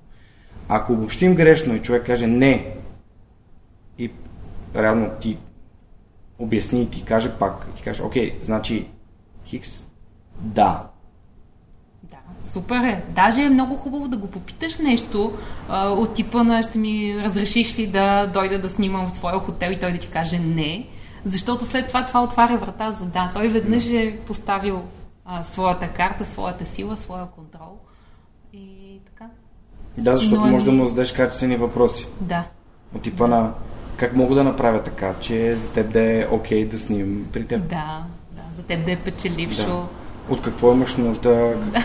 Ние го направихме като учебна интервю. Ама не е супер, то това е идеята на свърх човека, нали? Ако някой може да си вземе неща и като му кажат не за кандидатства за работа, да, да каже, разбирам, че за момента може би не съм добър кандидат, а кажете ми в коя посока, ако се развия, бих могъл да получа втори шанс, защото за мен е важно да работя в вашата компания. Mm-hmm. Супер! Хората умират, умират mm-hmm. наистина да за дават това съвети. Да, да дават съвети и да, и да, а, да бъдат интересни и важни. Това е, това е признателност. Тоест ти казваш, вау, а, за мен ще чест да работя при вас. Разбирам, че явно критериите ви наистина са толкова високи, колкото си мислех и аз не ги покривам. И нищо не ти пречи 3, 4, 5, 6 месеца. Обаче, когато ти отидеш при тях кажеш, е, това вече го разцепвам, mm-hmm. нали, и покажеш и демонстрираш, и хората са, той наистина слуша и наистина ги прави тези неща, които ни попита. Mm-hmm. Тогава вратата ти е наистина отворена. А какво си загубил? 6 месеца в... Ако наистина толкова искаш да работиш в тази компания, Какво са 6 месеца? Нищо не са. Веднага се сещам две неща много важни, които каза ти и забелязах. Едното е, а, едното е това, че ти го каза със смирение. Значи много е важен тона, с който го казваш, но смирение не примирение, а смирение, mm-hmm. че те вземат решението. Защото ако човек го каже нахално, а, при мен много хора са се опитвали да по някакъв начин да се включат в екипа ми и започват. Ама аз съм такъв, такъв, ще намеря такива и такива препоръки, ще направя това и това и какво още да направя. Обаче такова малко твърде напористо ми идва, докато ти го направи много смирено. И второто е а, това човек наистина да положи усилия и да се подготви. Няма да забравя историята, която ми разказваха за Диоген. Не знам доколко е истинска, но по-скоро така се твърди. А, в която той иска да стане велик оратор и се изправя а, пред всички, които трябва да го одобрят. Обаче те му казват, не ставаш човек. Нали? и той какво прави? Затваря се в една пещера. Взема един щит, за да го ползва като огледало, обръсва си половината глава, за да не може да излиза, да не се изкуши да излиза. И три месеца стои в тази пещера и, и тренира, репетира ораторските си умения. И когато... Като е хапнал няколко перли, за да може да му пречат и за да може да говори през перли. Това не го знаех. Но, значи може и да сглобим истинска история. Защото е фъфли, за да може да говори по-добре. Ето, и, и, и за мен това е изключително водещо правило. Още когато, пак в прословутите тинейджърски години, баща ми ме научи, че труд без резултат няма. И всъщност, може би твърде много го докарвам от труд, труд, труд, труд, а, но това, кое, с което ти започна още началото на разговора, аз мога, аз мога, да, аз мога, защото мога да вложа много труд. Или да, аз мога, защото няма да се откажа. Или да, аз мога, защото вярвам, че мога да го развия. Защото го искам. Да, защото го искам, да. Защото го искам. Защото искам защото да съм лъв. Да, защото искам да съм лъв също така. Това, това всъщност обаче поставя много важна дилема, която поне пред мен стои, не знам дали и пред теб, че когато ти постигаш нещата, всичко каквото искаш, нали? лъв, лъв си, правиш ги както ти искаш, не както си длъжен, а, това поражда една дилема, това дали, дали да бъдеш победител или да бъдеш много прият, много част от различни общности, много а, харесван, защото това малко отдалечава хората в известен смисъл. Кое Може би при теб не е така. Ами да, да, да. Победителството. Е, много ми се иска хем да всички цели да бъдат постигнати, хем да, да го има това при, приемане и тая близост. Аз си, имам, имам техники. Пречи. Да. Имам техники за това. Две имам няколко въпроса, които си задавам в подкаста. Един да. е ам, първо, това се случва, това никога нищо, нищо, което правя в подкаста не се случва на всяка цена. Mm-hmm. Тоест, а, миналата седмица Мони беше болен, имах приятел, който можеше да, да дойде да ми помогне и това беше прекрасно. Ако той, нямаше, ако той не беше успял, просто нямаше да снимаме, mm-hmm. ще кажа хора, така и така, не можем да снимаме тази седмица. И да изводи Това можех да запиша аудио и край. Окей. Okay. Това ме освобождава от напрежението, сега, ама сега, не, сега трябва да снимаме, ама ти сега нищо си болен, ела и всички тези неща. Второто нещо е всичко си идва собственото време. Mm-hmm. Тоест, ако аз, ето, ние с теб седях, може преди 2-3 месеца. Може юли, и повече юни, да беше. Да. Аз се бях. Значи... Общо взето планираме 4 месеца поне. Да, да, но при мен ти каза, аз сега имам такива и такива обучения. На мен забавя. Нека да. да се чуем тогава. Да. Обадих се, чухме се, да. миналата среда се обадих, чухме се и ето, защото и двамата го искаме, защото времето е дошло. Христо от Lifehack, Lifehack BG, страхотен сайт. Да, Истина, ако не знаете. го доста години. Да, да. отворете Lifehack, аз съм в Masterhack групата също така. Христо прави страхотни неща, много му благодаря за това, че събира и дава стойност и помага на, на най-вече на предприемачи, защото материалите му са страхотни. Той ми е препоръчван за гост за втори епизод. Охо. И той ми гостува на 102 епизод. Така че всичко с времето. Да, и когато е. няма такова напрежение върху искам, аз искам да запиша епизод с Димитър Барбатов и с Григор Димитров. Mm-hmm. И знам, че това някой ден ще се случи. Със сигурност. И знам, че не, мо, моите, не, моите усилия, аз бих използвал думата усилия, не думата труд, бягам mm-hmm. от думите труд и работа. Mm-hmm. Труд заради трудността, работа просто защото не искам да правя работа, искам да си играя, искам да забавлявам, искам да ми е приятно. А, но постоянството ми, това да имам един епизод, втори епизод, следващия вторник, следващия вторник, следващия вторник. Сега представи си, че отивам в, на среща в хотела или в където и да е. Хората знаят, защото аз това съм правил години, години, години наред. Постоянството е. А не защото имам три добри епизода или три или четири епизода и хората казват, ай, те не знаят кой съм аз, какви са ми Ти ценности. си Какво като да легендарните рок групи, които са е, 30 плюс години на сцена. Да, малко Ма, Не исках да те огранича Да, само с като- 30, извинявай. подкаст динозаврите. нали? Динозавър. Но всъщност има доста хора, които са правили подкасти преди мен, само че са отказали. Защо? Защо са се отказали? Да. Защото не е имало айс модела, може би. Не е имало Да. confidence, не е имало, нали, не е имало резултати. Не са виждали резултати. Тук се сещам между другото и за още един модел, който го, си го наричам за себе си модел, който струва 2000 долара, само да знаеш този модел, защото просто беше от едно обучение, което ми струваше толкова, но е много ценен и много го ползвам. И сигурно и ти си ползваш нещо подобно. А, и това е модел, в който човек си написва три свои победи. Написва си а, три свои а, доста така трудни момента и уроци, които си извлякал от тях а, и си написва качествата с три качества, с които ги е преодолял. Какво, какво ми дава този модел? Първо, а, дава това, което и NLP настоява доста, доста на него, а, дава ти напомняне, че ти вече имаш някакви победи. Хората като цяло доста си игнорираме победите, някои, не всички. А, тоест ти да си спомниш три страхотни свои победи. Аз си спомням, за мен първата ми победа беше да вляза в гимназията, в която исках и да убедя майка ми да се запиша там. Нали? Това е двойна победа. Нали? Една обективна, една субективна. А, така че, какво, какво му давам човек да си спомни такава победа? Ми надъхва го, каза си, както ти каза, аз мога. А, Национална котва, както бих казал в NLP. да. А, а какво ти дава обаче да си спомниш един труден момент и какво, какво си преодолял? Нали, много труден момент. Примерно си спомням, че а, като дете, може би до 8 годишна възраст, съм живяла в 7 различни града. И всъщност ти насякъде си новото дете в града, което, нали, как ще се впише, не го харесват много-много.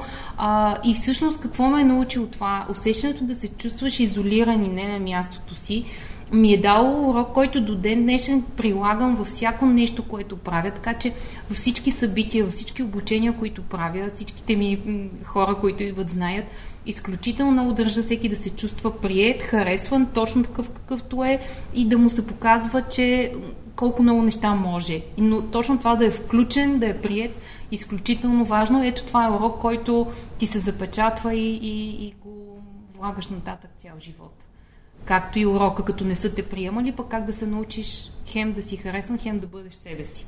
Има една, между другото, м- последна книга споменавам, да няма да Няма, прекалявам. няма край. а, една Сали Хоксхед, която много харесвам, която, а, това с което ми харесва е, че тя прави един доста любопитен тест на сайта и мисля, че беше howtofascinate.com. А, нямам нищо общо с нея, между другото, даже не ми е чак толкова лично симпатична, но теста и какво ми показа и какво ме научи. Тя дава 7 х- характеристики, които ги носи всеки човек и съчетания между тях. Че едни хора са силни, както ние споменахме по-рано, с това, че много държат на качеството, много държат на думата си. Други са силни с това, че мислят доста креативно, иновативно. Други са силни с това, че просто са много вдъхновени, запалват другите, разказват интересно. А, примерно, аз работех много дълго време с колеги, които бяха много готини, забавни, добра компания. Аз, примерно, съм по-сериозна. И докато бях нали, в една компания с тях, постоянно си казах, е, добре, да, аз никога няма съм толкова забавна. А, нали, примерно, или толкова готино да разказвам истории. И в един момент, след като направих теста на тази дама, си казах, а, значи, супер, дай да се съсредоточим само върху най-силните неща. Нали, в, в моя тест бяха нали, това а, да държиш много на максимум качество и на иновацията, нали, да се прави винаги нещо ново, различно. И когато наблегнах на тия силни неща, изведнъж започнаха да се появяват хора, които точно тези неща харесват и ценят. И всъщност това е готиното на тия два модела и на Сали, който споменах, и този с трите победи и трите урока, че когато ти за себе си се дадеш сметка какви са твоите качества, какъв си ти всъщност, когато си верен на себе си, ти около тебе идват такива хора, привличаш такива хора и всичко се получава много лесно. Това след години нали, започнах да го осъзнавам, че просто когато си верен на себе си. Но струва много, цената е много, много висока. Цената е поне за мен беше много важни приятелства, много важни хора, които Но си е тръгнаха, цената. за да, защото не можах да бъда и себе си добрия приятел, който трябваше да бъда. Да, и да не забравяме, че хората, които са свикнали да не виждат по един начин, те са свикнали точно такива да сме и когато ние се променяме, някои от тях Да. не са окей с нашата промяна. Да. Което не е наш проблем. И това си е техен проблем, защото то е малко или много адаптация към новото ни, на новото аз. И ако тези хора държат на нас, като човек и като и, и искат ние да се чувстваме добре. Аз това никога не съм го разбирал, че хората рядко м- как да кажа рядко обичат някого и си дават сметка, че е важно той да обича себе си повече. Мисля такъв. Да. Да, това пространство на човек а, да се обича и да се грижи за себе си.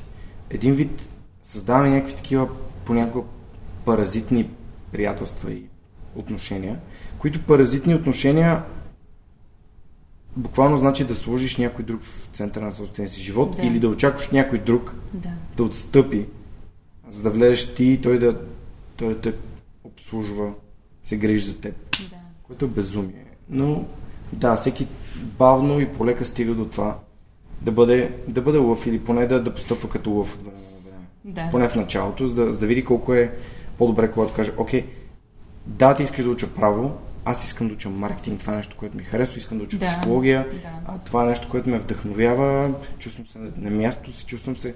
Ти много добре го каза, а, човека спрямо неговото вътрешно, вътрешния му глас, вътрешното му усещане, той какъв иска да бъде наистина, Да. а не какъв другите искат да бъдат. О, да. Той да бъде. В интерес на истината някои хора са облагодетелствани от към родители. Аз, например, съм много благодарна на родителите си, че не са ме натиснали какво да правя, какво да уча, какво да работя Мгм. и следвам своя път. Много ми е трудно сега с сина ми да следвам същото, тъй като той има много екстравагантни идеи. Нали, но оставям го, нямам избор.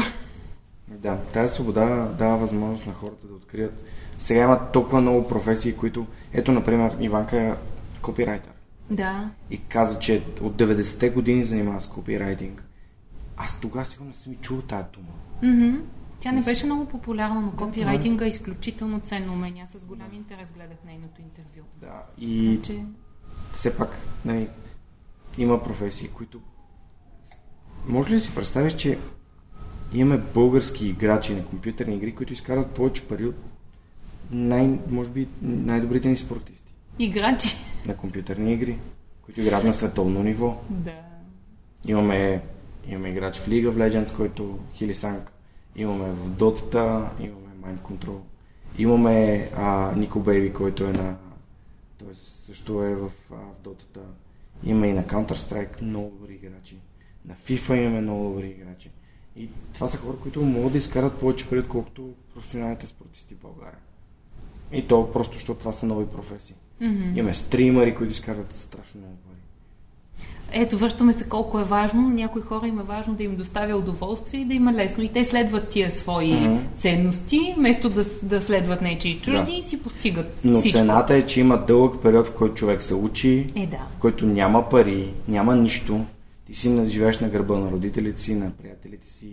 Ам, и трябва да си наясно, че има риск.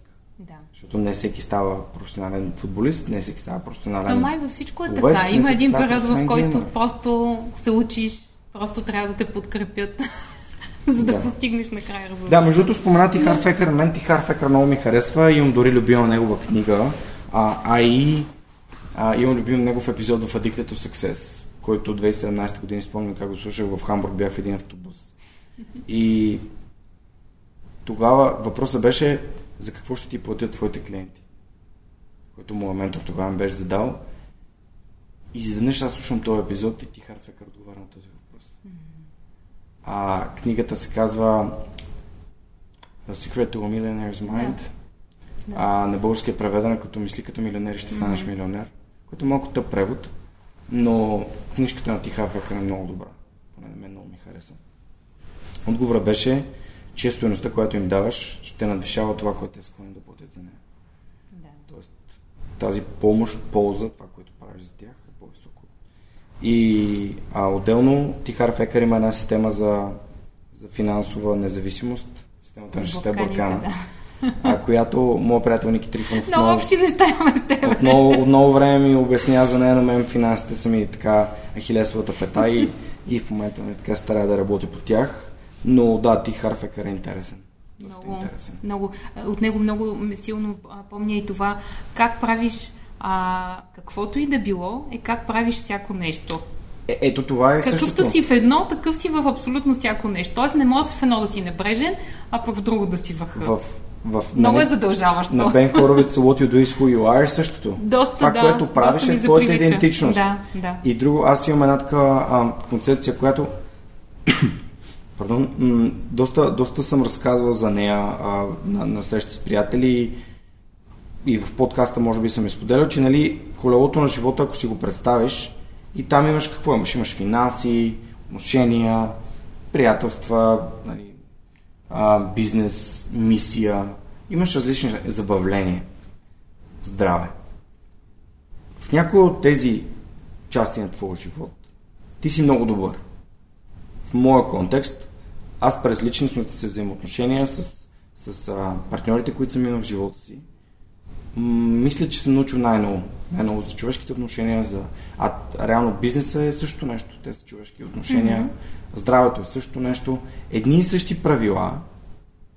Това да си директен, искрен, а, честен, да, да не правиш неща, за които съжаляваш, да не правиш на другите това, което не искаш да правят на тебе. Да те Едни и за другия, абсолютно същото е така. Едно е. и също нещо работи Да. във всяка една сфера на този живот. Ако постигаш невероятни резултати в контекста на здравето или в контекста на бизнеса, ако приложиш тези неща в нямаш партньор, в контекста на това да бъдеш последователен, да отделяш време и внимание на партньора си, както отделяш на бизнеса си. Мгм.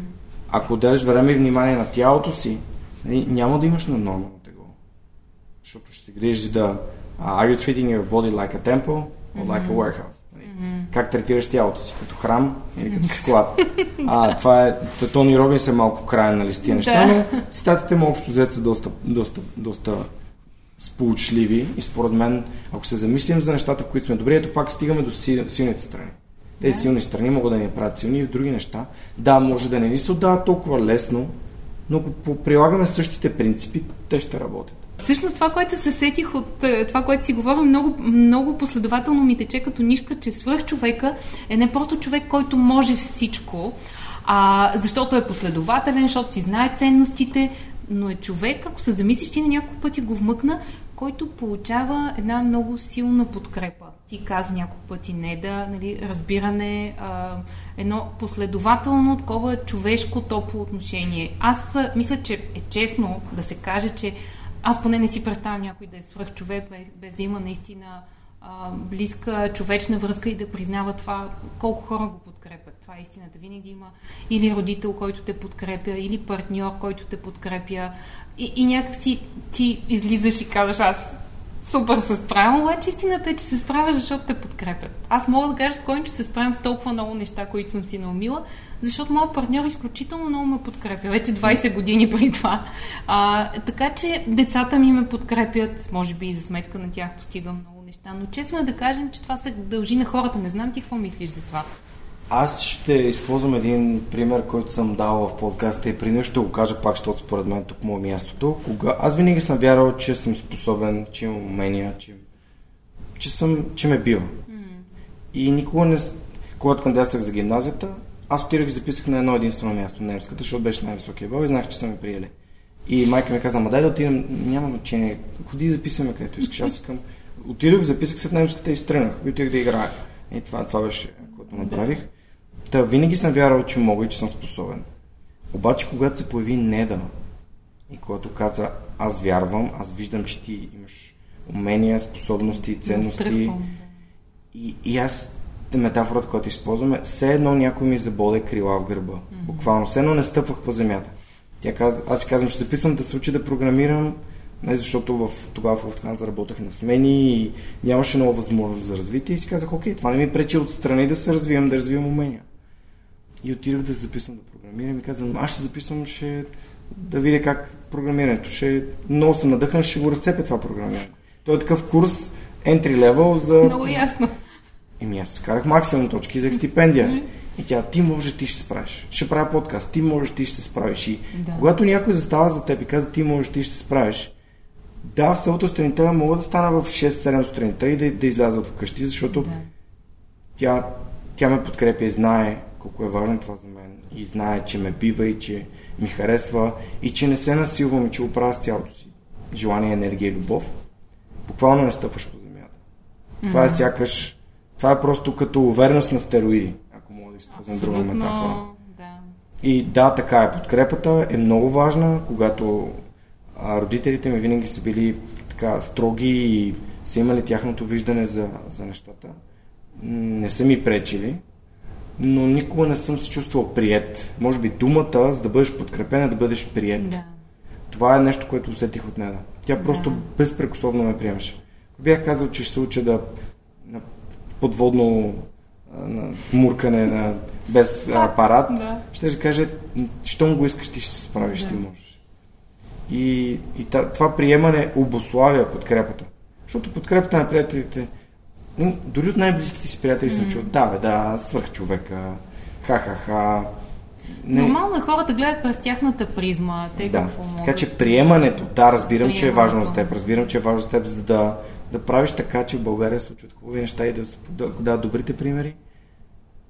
И аз се чувствам много яко. Страхотно.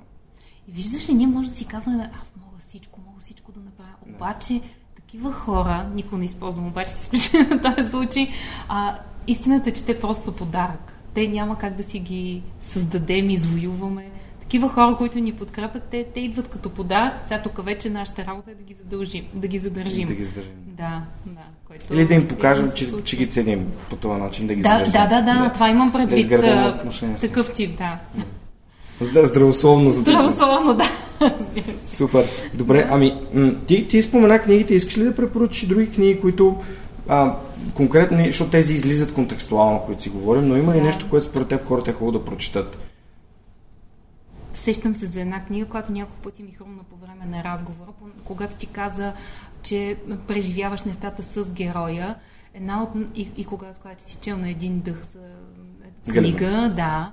А, такава книга, която хем прочетох на един дъх, хем живееш с героя и после ти- ти обръща, със сигурност ти обръща живота, нали? Е, Бог винаги пътува инкогнито mm-hmm. на Лоран Гонел. А, защо обръща живота? А, защото, и защо съм толкова убедена в това, а, защото книгата не просто, тя, тя е художествен роман и, mm-hmm. и, и, и, и нали, води през пътуването на един герой, който в началото се опитва да се самоубие, а след това намира случайно един друг, който го измъква.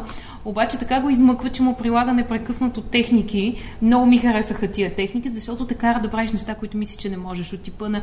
Той го караше, например, за да го откаже от пушенето. Си, може и да си е чел най-вероятно. За да го откаже от пушенето, го караше да пуши непрекъснато, обаче по негово нареждане, а не по желание на самия герой.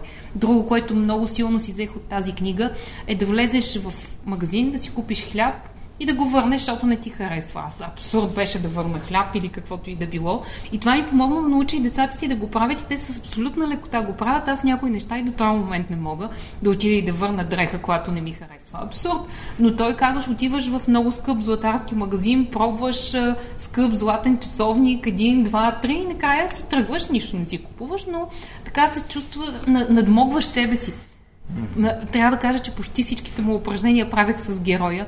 И това ми помогна от един, бих казала, като дете бях много срамежлива. Не можех да почукам на дирекцията, например. Абсурд беше да вдигна телефона и да си запиша част на зъболекаря, такива елементарни неща. А, това ме научи вече в малко по-младежка възраст да, да преодолявам себе си. За такива неща на, на някои хора са им лесни. Да върнат хляб, дрехи, часовник, или каквото и да е, не знам ти как си. Ами- Но много ми хареса тази книга и наистина смятам, че Аз не съм полезна. се замислял да връщам нищо много дълго време, може би като отидох да живея в Германия. И там самото, самия начин на пазаруване също те предразполага. В Никой не ти е лесно да върнеш въпроси. нещо, да. Никой не ти задава въпроси, просто не ти харесва и го връщаш. Никаква тренировка не е това. Виж, тук може да тренираме. Дори имам такъв пример. А, докато живея в Германия, бях си купил едни обувки на Timberland от, а, от Zalando, който е най-големият им там магазин след Германия. И там оговорката е 100 дена и може да ги върнеш до 100 ден. И тези обувки много ми харесаха, но толкова много ми харесаха. Аз винаги съм си мечтал за такива а, водонепромокаеми, а, такива а, дървар, на, на, на дърварите Timberland Да. Shoes. И ги купих и ги носих. Може би още първи месец ми изкараха някакви огромни прички на краката от, от отзад. И вече на третия месец викам, не, не мога, връщам ги. Връщам ги и бях такъв, няма, връщам ги. И там няма, няма значение, връщам ги и просто те ми връщат а, стойността на, на обувките, които съм купил и си купувам други обувки и си поръчвам други Без обувки. въпроси, да. Няма въпроси. Не, те, те имат някакъв фидбек форма, аз им казах, че ми изкараха брутални мазоли. Не, това е не, не, ненормално. Не, просто Мгм. смите обувки са. И те и двете, нали? Не да кажеш, че имам някакъв проблем с единия. Да. е. И, и ги върнах. И, и, и на всички, на които съм разказал тази история, беше, «Ама как така три месеца ги носи и ги върна? Ми така. да. Това е най-нормалното нещо на света. Тук някой наскоро беше в един... А, бяхме в един магазин на графа, с приятелката ми купувахме подарък за един приятел и една жена, дойде, един човек дойде и каза, а тигана се спука. А той е такъв за домашни употреби. И жената каза, еми, трябва да... Аз не мога да ви върна парите, не мога да ви направя рекламация. Ама, И аз съм такъв, как така? Той е купен от тук, има документ, това е брак. Така ми трябва на производителя да го върнете и той иначе нищо не да се направи, аз нищо не да се направи. При мен проблем е, когато се опитвам да спасявам хора. Непрекъснато съм такъв. Чакай, чакай, ще ти помогна, нека, нека да ти кажа. При някой се е загубил и аз веднага Сигурно отивам. съм си реагирал. Не, не реагирах. реагирали, браво, реагирах, не. супер. Е, това е нещо, на което Аз аз, не знам дали бих не се въздържала, да. Не, аз... А... Тук пак, нали, справедливо ли е или не, Ма то не е човек законно. трябва да се... Така е, но човек трябва да се отстоява позицията. Ако той не иска да се отстоява позицията, не е Всъщност моя става работа. въпрос за отстояването, не става въпрос за връщането на стоки. Това няма никакво значение. Той цялата книга учи на отстояване. Това е. Имам тази книга вкъщи и на френски, и на български. За жалост не мога да я прочета на френски. А, тя е на неда на френски, но Имаш Да. един лесен вариант. да, да. Имам, да, със сигурност и, и това нещо, което трябва да прочета. Ами супер. Добре, м- сега мога ли да те попитам, тук си извадил някакви записки от тази книга. Искаш ли да споделиш нещо? Аз мисля, че част от тях ги споделих. Искаш, мисля, че, погледни да не пропусна да, нещо мисля, важно. че... А, има още една книга, за която си мислех, че а, така, доста, доста променя. А, това е поне за мен така ме е променила. Кармата на любовта на Гише Майкъл Роуч. Какво, какво ключово научих от нея?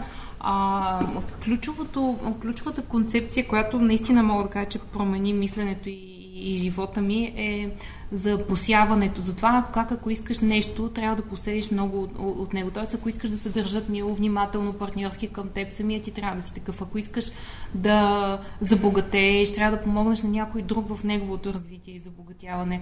И това много силно оформи концепцията ми. А, не го правя толкова целенасочено, че да отиде при някой да му каже, абе ти искаш ли да ти помогна да направиш еди си, за да, нали, с идеята и аз да постигна после нещо но много засили фокуса ми в това да давам максимум. Никога не се щадя в това да отида и да дам абсолютно без да очаквам нещо. Просто отивам, давам каквото е нужно, било то а, някакъв поискан съвет, било то някаква поискана услуга, нещо, което ще ми струва часове усилия, отивам и го правя. А, правя изключително много доброволчески събития, мероприятия, които просто дават някакъв тип осъзнатост за разрешаването на конфликти. И, и установих, че когато човек дава, дава, дава, после той дори да не иска, то му се връща.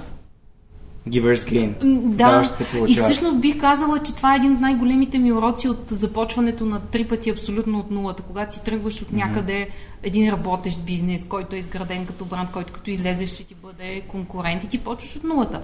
Нямаш пари, нямаш статуса, който си имал, Имаш клиенти. нямаш, нищо нямаш, ти почваш на чисто, нямаш сайт, нищо. И всъщност това, което много помогна толкова бързо да се дига от нулата към нещо работещо, което не само се самоиздържа, но и нали, вече влиза в въздействие и така, и ти е каузата, а, е това създаването. Просто никога не се уморявам да, да, от това даване. Аз а, Може би малко прекалявам, не знам. При тебе как стои това? Май Ами- ти си отдаващите. Аз съм отдаващите също, обаче всъщност, понеже нямам никакъв предприемачески опит преди свръхчовека и а, в моята концепция, изобщо в моите ценности, влиза това аз да давам на другите. Той цялата ти концепция е даването в подкаста. Така е и, и всъщност така започва, аз понеже примерно не съм ходил на тело, за да им искам пари. Mm-hmm. Те бяха, те сам, сами инициираха това да се видим, да си поговорим. Казаха им, казаха им, че това, което аз правим, харесва, искат mm-hmm. да се асоциират с него и, и, и вярват в това, че това би било нали, win-win. И всъщност ам, през цялото време имаше хора, които ми обясняха, да, монетизирай, курсове, събития, hold your horses, нали? чакай сега. Mm-hmm.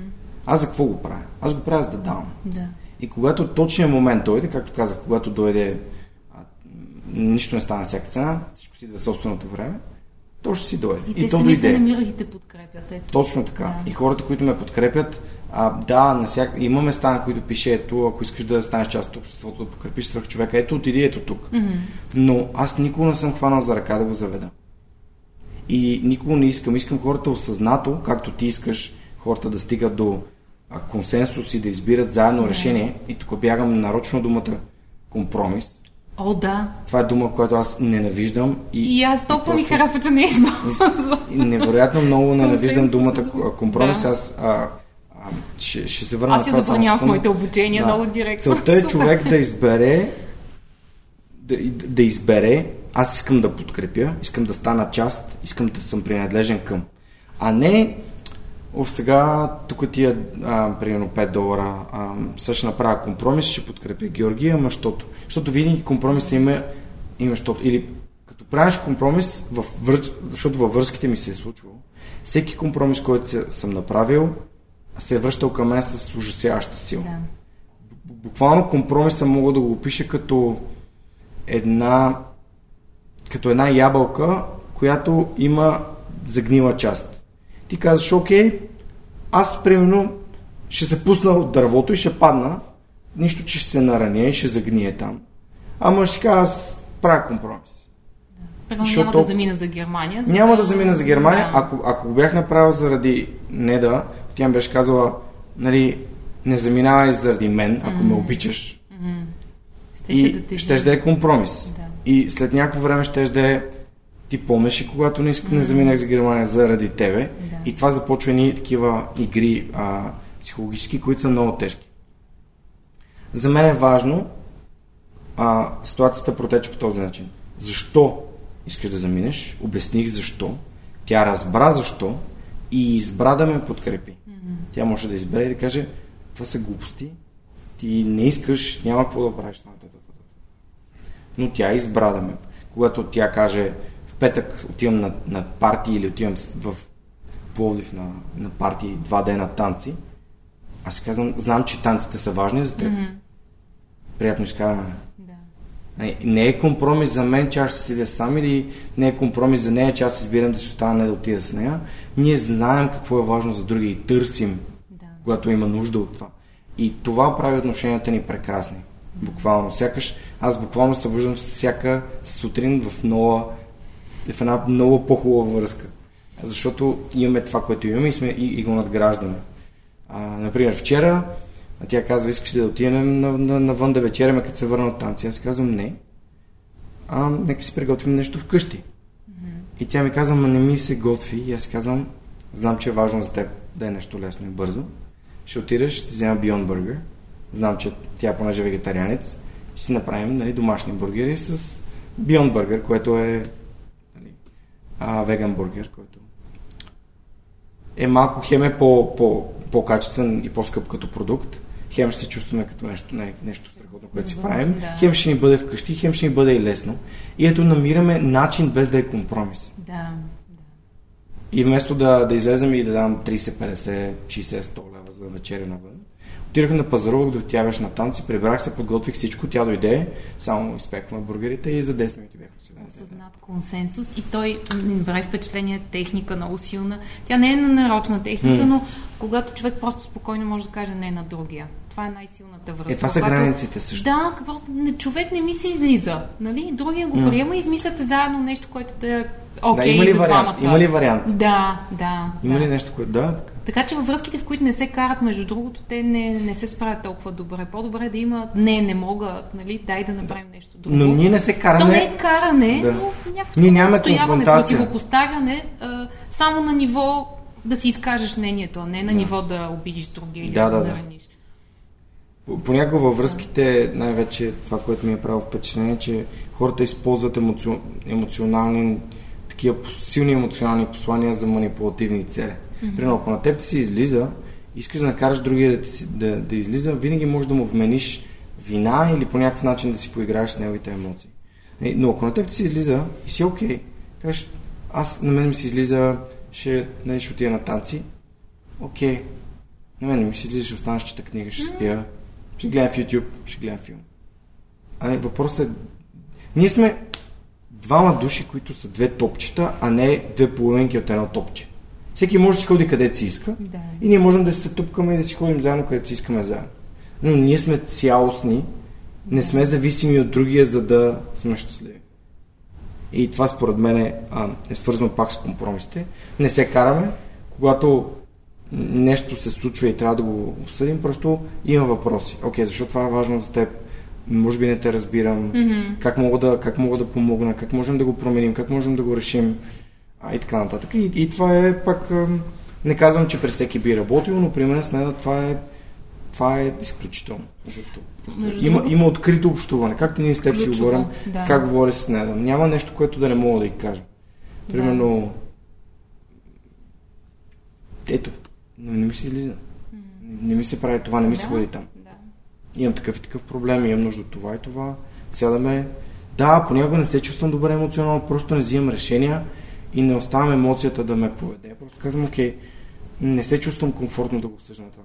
Нека утре сутринта, нека да го направим за утре сутринта. Мгм. Когато няма, когато сме неемоционални, когато сме починали, когато нервната ни система а не в 8 вечерта, в четвъртък или в петък, когато вече сме избушили от епизоди, срещи, цитати, книги, филми и всичко, което ни е заливало през деня и през седмицата. Така че това е един съвет, който да... Между другото, мой мъж казва нещо, което не знам дали М. ще си съгласен с него, но той казва, че а, във връзката има единия, другия, обаче има и нещо трето. И това трето е Ние. общността между тях. Да, ние, това ние, които някакси повечето хора много забравят и това е общност, за която се грижим. Нали? И общност е как сме ние двамата заедно. Да, аз съм си добре сам да си върша моите неща. Но когато всеки пък през цялото време сам си върши неговите неща, в един момент се отива това ние. Защо сме ние? Но, но за да има качествено ние, трябва, да има две самостоятелни аз, да. Две качествени аз. Така е. Много философски го откарахме ние с теб. Така е. Но смятам, че разговор стана много, много готин. Добре, м- има ли нещо, което според теб е важно да, да засегнем? Минахме през книгите, а, говорихме си за, за общуването, за връзките, за, раз- нали, за конфликтите, за консенсуса. Дадахме няколко доста интересни хора, които може да последвате. Аз Сали Хоксхед съм е слушал при пак в Addicted to Success, това е подкаст, който мен ме вдъхнови mm-hmm. и беше много интересен епизод. А, просто самата фамилия е много така лесно се запомня. Ам, говорихме за, за Достоевски и за... да, доста философски започнахме, но според мен стана много. Ако дарахме готиното им моделче на ICE, нали, Impact, Confidence и Easy или Enjoyment. Да, и този с припомнянето на трите победи, трите урока и трите качества, които имаш. С този модел, между другото, последния, а, съм помагала на много хора, които, не, които се чудят да си променят работата или да не я променят, а, а, да си повярват. И това, което ме очудва е, че след един разговор минимум 5 човека. Аз вече внимавам като говоря с хората, защото по принцип не се занимавам с това да им помагам да си сменят работата. Нали, занимавам се с разрешаване на конфликти. Напускат.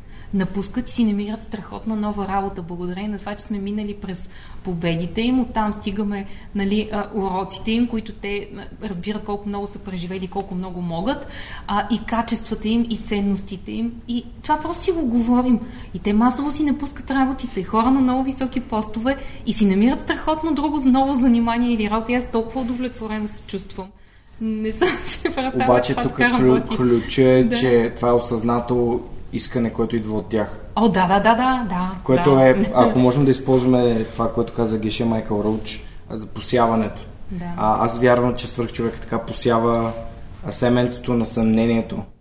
Абе, те, тези хора могат, защо аз да не мога? Мгм. Това и, и един вид, това ги позволява на хората, които слушат.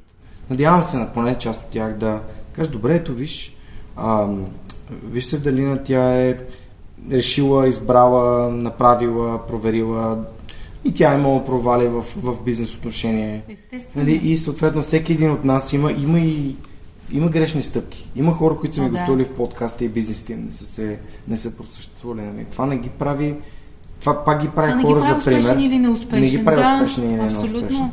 Да, но те продължават да са хора за пример, защото не са се отказали и продължават. Да. Ако това не е станало, следващото ще стане. И Ето колко компании сега фалираха покрай тази криза, която имахме М. март, юни, световни, големи. Те не са неуспешни, просто има обстоятелства, които не зависи от не теб. зависят от теб. Ти трябва да ги приемаш и да се адаптираш. Но м- аз искам да ти кажа за едно моделче, което аз пък използвам. Мгм. Казва се The Confidence, uh, uh, The Four C's, How to Always Increase Your Confidence, това е на Дан Саливан. Аз съм огромен фен на Дан Саливан, даже докато живея в Германия, буквално слушах нон-стоп а, неговите подкасти, защото той е обучител на предприемачи и всъщност той говори за философията на предприемачеството по-скоро. И неговото Four C's се основава на а, първо на, на, на кораж. Courage. Courage. След това има commitment, т.е. имаш коража да опиташ нещо. Mm-hmm. То може да е нещо ново, нещо, което си е мислил, нещо, което дълго време си развивал. След това отдаденост. Отдадеността да продължаваш да го правиш достатъчно дълго, за да видиш резултати, които ти увеличават credibility, т.е. те ти увеличават уменията. А, и когато си увеличиш уменията, ти си увеличаваш увереността. И Абсолютно. този confidence, който имаш, новото, новата увереност, той отваря една спирала нагоре, защото следващото нещо, което опитваш, или примерно, пример на свръх човека, аз започвам с аудио, натрупвам увереност, минавам на видео. Да. А, с Мони преди няколко епизода си говорихме, че ако трябваше да започна на видео от самото начало, до четвърти епизод човек съм се отказал. Мъкне, виж колко техника има тук, Да, стативи, настройки. а, кабели, а, нямаме то кабел, пък това не работи, а, трябва ни място къде да снимаме, пък виж нямаме ток, тук се опитахме да правихме някакъв чудо с героизъм, за да, за да си пуснем ток. Всички тези неща нямаше, изобщо нямаше, на първи и втори епизод човек съм такъв, това е толкова трудно, няма да го правя Затова уважавам философията, започваш в момента с каквото можеш, каквото имаш под ръка. Е, това е. Когато започна COVID-кризата, бях на средата на две обучения М. и тези хора ме чакаха. Ще си довършиш ситата, извинявай, просто се вмъквам Това в са това. четирите сита. А, ти. И ти да. почна начало. Courage, повече commitment, Да, повече commit- credibility, повече confidence. А, credibility. Да, и credibility и confidence. Да, а, и всъщност а, ми се наложи да започна да записвам обученията онлайн, за да мога да им кача на тези Мгм. хора, които ме чакат. После си довършихме на живо, но не можех да отида до офиса. И какво направих? Записах аудио. А, не, записах ги първо аудио като Да. тебе, защото исках да бъде нали, перфектната обстановка, така нататък. И ги записах аудио. С каквото можах, с това ги записах. После следващото обучение, което записах пак в тия три месеца, вече беше на видео, вече имах специален софтуер за записване, микрофон, нали, цялата тая технология. Но започваш с каквото имаш. Да, не е перфектното, обаче по-добре да започнеш и да го направиш. Това аз а, обяснявам, че Както ти. перфекционизма убива идеи, убива мечти, Да. убива всякакви неща. Така че... Супер, добре. М- мисля, че доста, доста, така, доста добре си поговорихме, беше изключително интересно. А, м- искам да те върна до това, което започнахме в началото. Каква е твоята свръхсила според теб?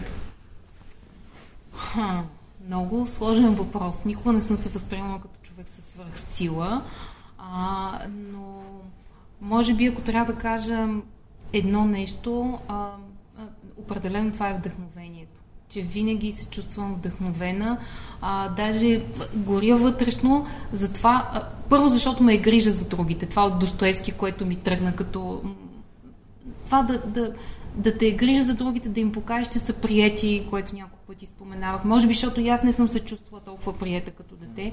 И това ми е много водещ мотив. Да свръх силата ми, може би, е това да съм, да съм загрижена към другите и да приемам, но същевременно съм и доста прагматичен човек в интерес на истината и бих казала и постоянството. Нали? И загрижеността, и постоянството, и това, че не се отказвам. А това вдъхновение може ли да се работи така, че да се чувстваш непрекъснато вдъхновен? Ти как? Какво? Аз се чувствам Да, непрекъснато. ти Сигурно нещо. правиш ли някакви допълнителни неща, за да се чувстваш непрекъснато вдъхновен? Преди някой епизода Джовката каза, че това е състояние, в което ти можеш да предизвикваш. Т.е. когато работиш постоянно и ставаш все по-добър, все по-добър, все по-добър в това, което правиш, ти един вид непрекъснато си вдъхновен и непрекъснато имаш ам, тази креативна енергия ти Да. на вдъхновението. Мисля, че ти, ти много точно каза, мисля, че го поддържам с творчеството. С това, че непрекъснато сядам, измислям някакви нови неща. идеи, пиша и като се потапям в това, това ми поддържа вдъхновението, но същевременно трябва да го прилагам и с хората. Тоест аз имам а, два ритъма, в които работя. Един е много креативен, сядам, създавам нови неща, нали, пиша ги като статии, като обучения, обаче след това имам нужда да се видя с хора и това да го изиграем в, Да. в, наживо в действие. Напасваш ли го така? Тоест един вид, като го измислиш, после с хората адапти... Така го смисъл, правя, да, да. На финните настройки ги правиш, докато работиш с хората, Да, знаеш как да, работи. да, да. Оф, и с и аз съм група такъв. различно, да. И всъщност първо правя нещо, дори неща, които правя, ги, аз ги изграждам в движение. Дори подкаста го изграждам в движение. И не е някакво планирано за 6 месеца напред и да са записани Да. хикс плюс 9 епизода, за да имаш точно за 2 месеца и половина, например. Супер. Добре, ами тогава аз предлагам да отидем към последния въпрос на епизода. Само ми кажи твоята супер сила. Моята супер сила. Ами аз стигам до извода, че моята, а, моята супер сила е постоянството. Не знам, а, сега докато идвахме насам с Мони си говорихме, че а, когато аз започнах бразилското чучицо преди две години почти, януари, буквално на първия работен ден от 2019, а, аз отидах за да пробвам. Не, може би коража и постоянство. Тоест имам първите тия and commitment ги имам. А, И вдъхновение отивам- ми изглежда да ми, имаш. ня, не, аз просто правя нещата, които ми харесват. да. Правя, правя нещата. Може би моята ценност върховна е свободата. И когато О, имам да. свободата да имам собственици избори, съм нон-стоп вдъхновен. Да. Тоест не ходя, ела тук, защото така трябва. О, Аз да. не съм Камила. Някакси не ми харесва да трябва някакви неща. И, и, и, и, и това напускането на работа последните две години ми даде именно абе ти свърши някакви страхотни неща. С тия две години, които никога не съм, не съм си мечтал, че ще, ги- ще ги има. А, така че, да, та, започнах на, на 3, там, 3, 4, 5 януари. От тогава до края на годината, миналата имам, може би, около 150-200 тренировки. Имам 3 пъти седмично. Айде, 50 седмици по 3 тренировки Доста седмично. впечатляващо. 150 тренировки. Да, от началото на тази година имам 5 тренировки седмично. И, и, и само по време на карантината, когато нали, не сме тренирали, а не съм ходил. Буквално, докато бях на почивка, докато бях в а, Тайланд, с неда, докато бях в Алпите и докато бях в Гърция и тези, може би, два месеца, в които беше затворена залата, не съм тренирал. Но ам, вчера в петък не отидох, защото се почувствах физически изморен и усещах как носа ми нещо почва да потича и, и съм такъв, окей, не, не, това е отговорност към другите хора. Сега петък, петата ми тренировка тази седмица няма да има, но не съм пропускал така тренировка, сигурно не си спомня от кога. А, и, и реално тази година сигурно имам поне 250-300 тренировки. Тази година. Чувствам се чувствам се супер добре. И най-якото е, че труд без резултат няма. Да, да, да аз да. просто го виждам. Просто когато а, те, това нещо се случва с теб и ти се бориш и, и всеки ден се бориш и, и тренираш техники и гледаш видеа и то се изгражда в теб. Ти имаш чувство, че нищо не правиш, но това, че не се отказваш, адски много, поне в моя случай, това, че не се отказвам е бута супер. Да. Аз никога не се отказвам, не, имам свободата да кажа, това не ми харесва, повече не го правя. Но аз, ако нямам такъв момент, не спирам. Ето подкаста 200, и- това е 212 епизод, 212 или 213 Също епизод. Уникално постоянство. Да, и това постоянство е именно защото аз не искам да спирам, то ми харесва и го правя. А така че да, това бих казал, че е моята свърхсила. Моите, може би две. Добре, а последният въпрос винаги е, ако можеш да се върнеш назад към себе си, колко назад би се върнал и каква информация би си дал? Много добър въпрос.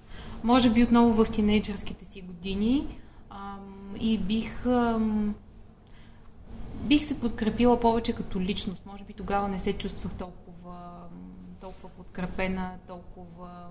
Нямах усещането, че имам много приятели.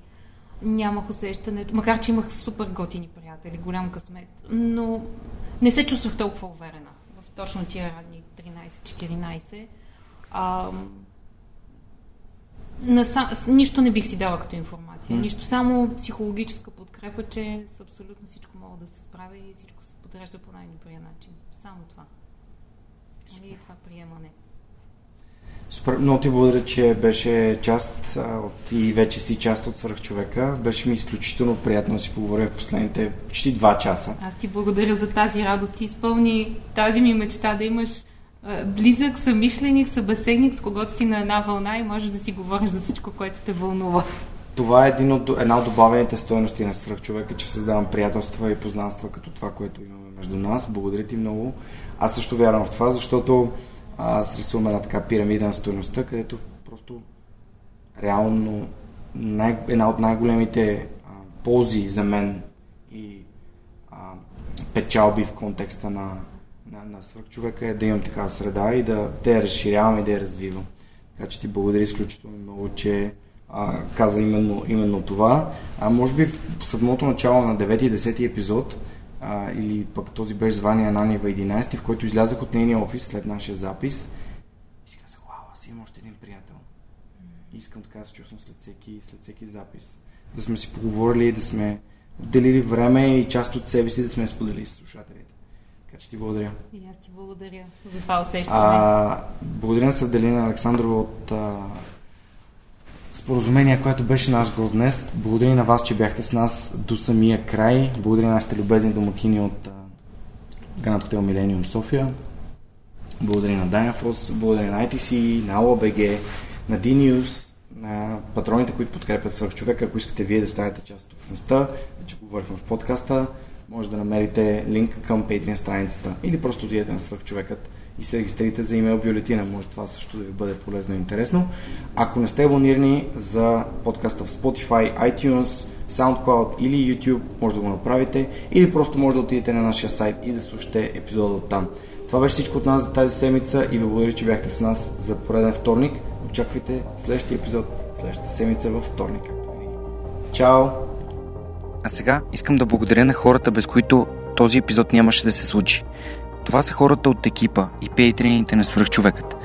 Анна Мария Ангелова, Неда Борисова, Радослав Радоев, Николай Георгиев, Георги Малчев, Анелия Пейчева, Александър Куманов, Марин Митев, Яница Цонева, Атанас Атанасов, Християн Стоилков, Живко Тодоров, Кирил Юнаков, Живко Джамяров, Кристиян Михайлов, Коста Атанасов, Асен Величков, Никола Томов, Силвина Фурнаджиева, Мирослав Филков, Ясен Георгиев, Мила Боги или Богомила Трайкова, Данил Петков, Хараламби Хараламбиев, Яна Петрова, Миро Желещев, Асен Цветков, Преслав Каршовски, Александър Силгиджан, Ангел Георгиев, Весто Купанова, Бисер Вълов, Николай Василев, Теодора Георгиева, Цветелина Тотева, Румен Митев, Георги Орданов, Камелия Танасова, Люба Генчева, Денислав Здравков, Тай Чубан, Радослав Георгиев, Пламен Иванов, Силяна Йорданова, Радослав Панайотов, Мими Ридър, Моника Ангелова, Теодор Катранджиев, Ирена Иванова, Борислав Борисов,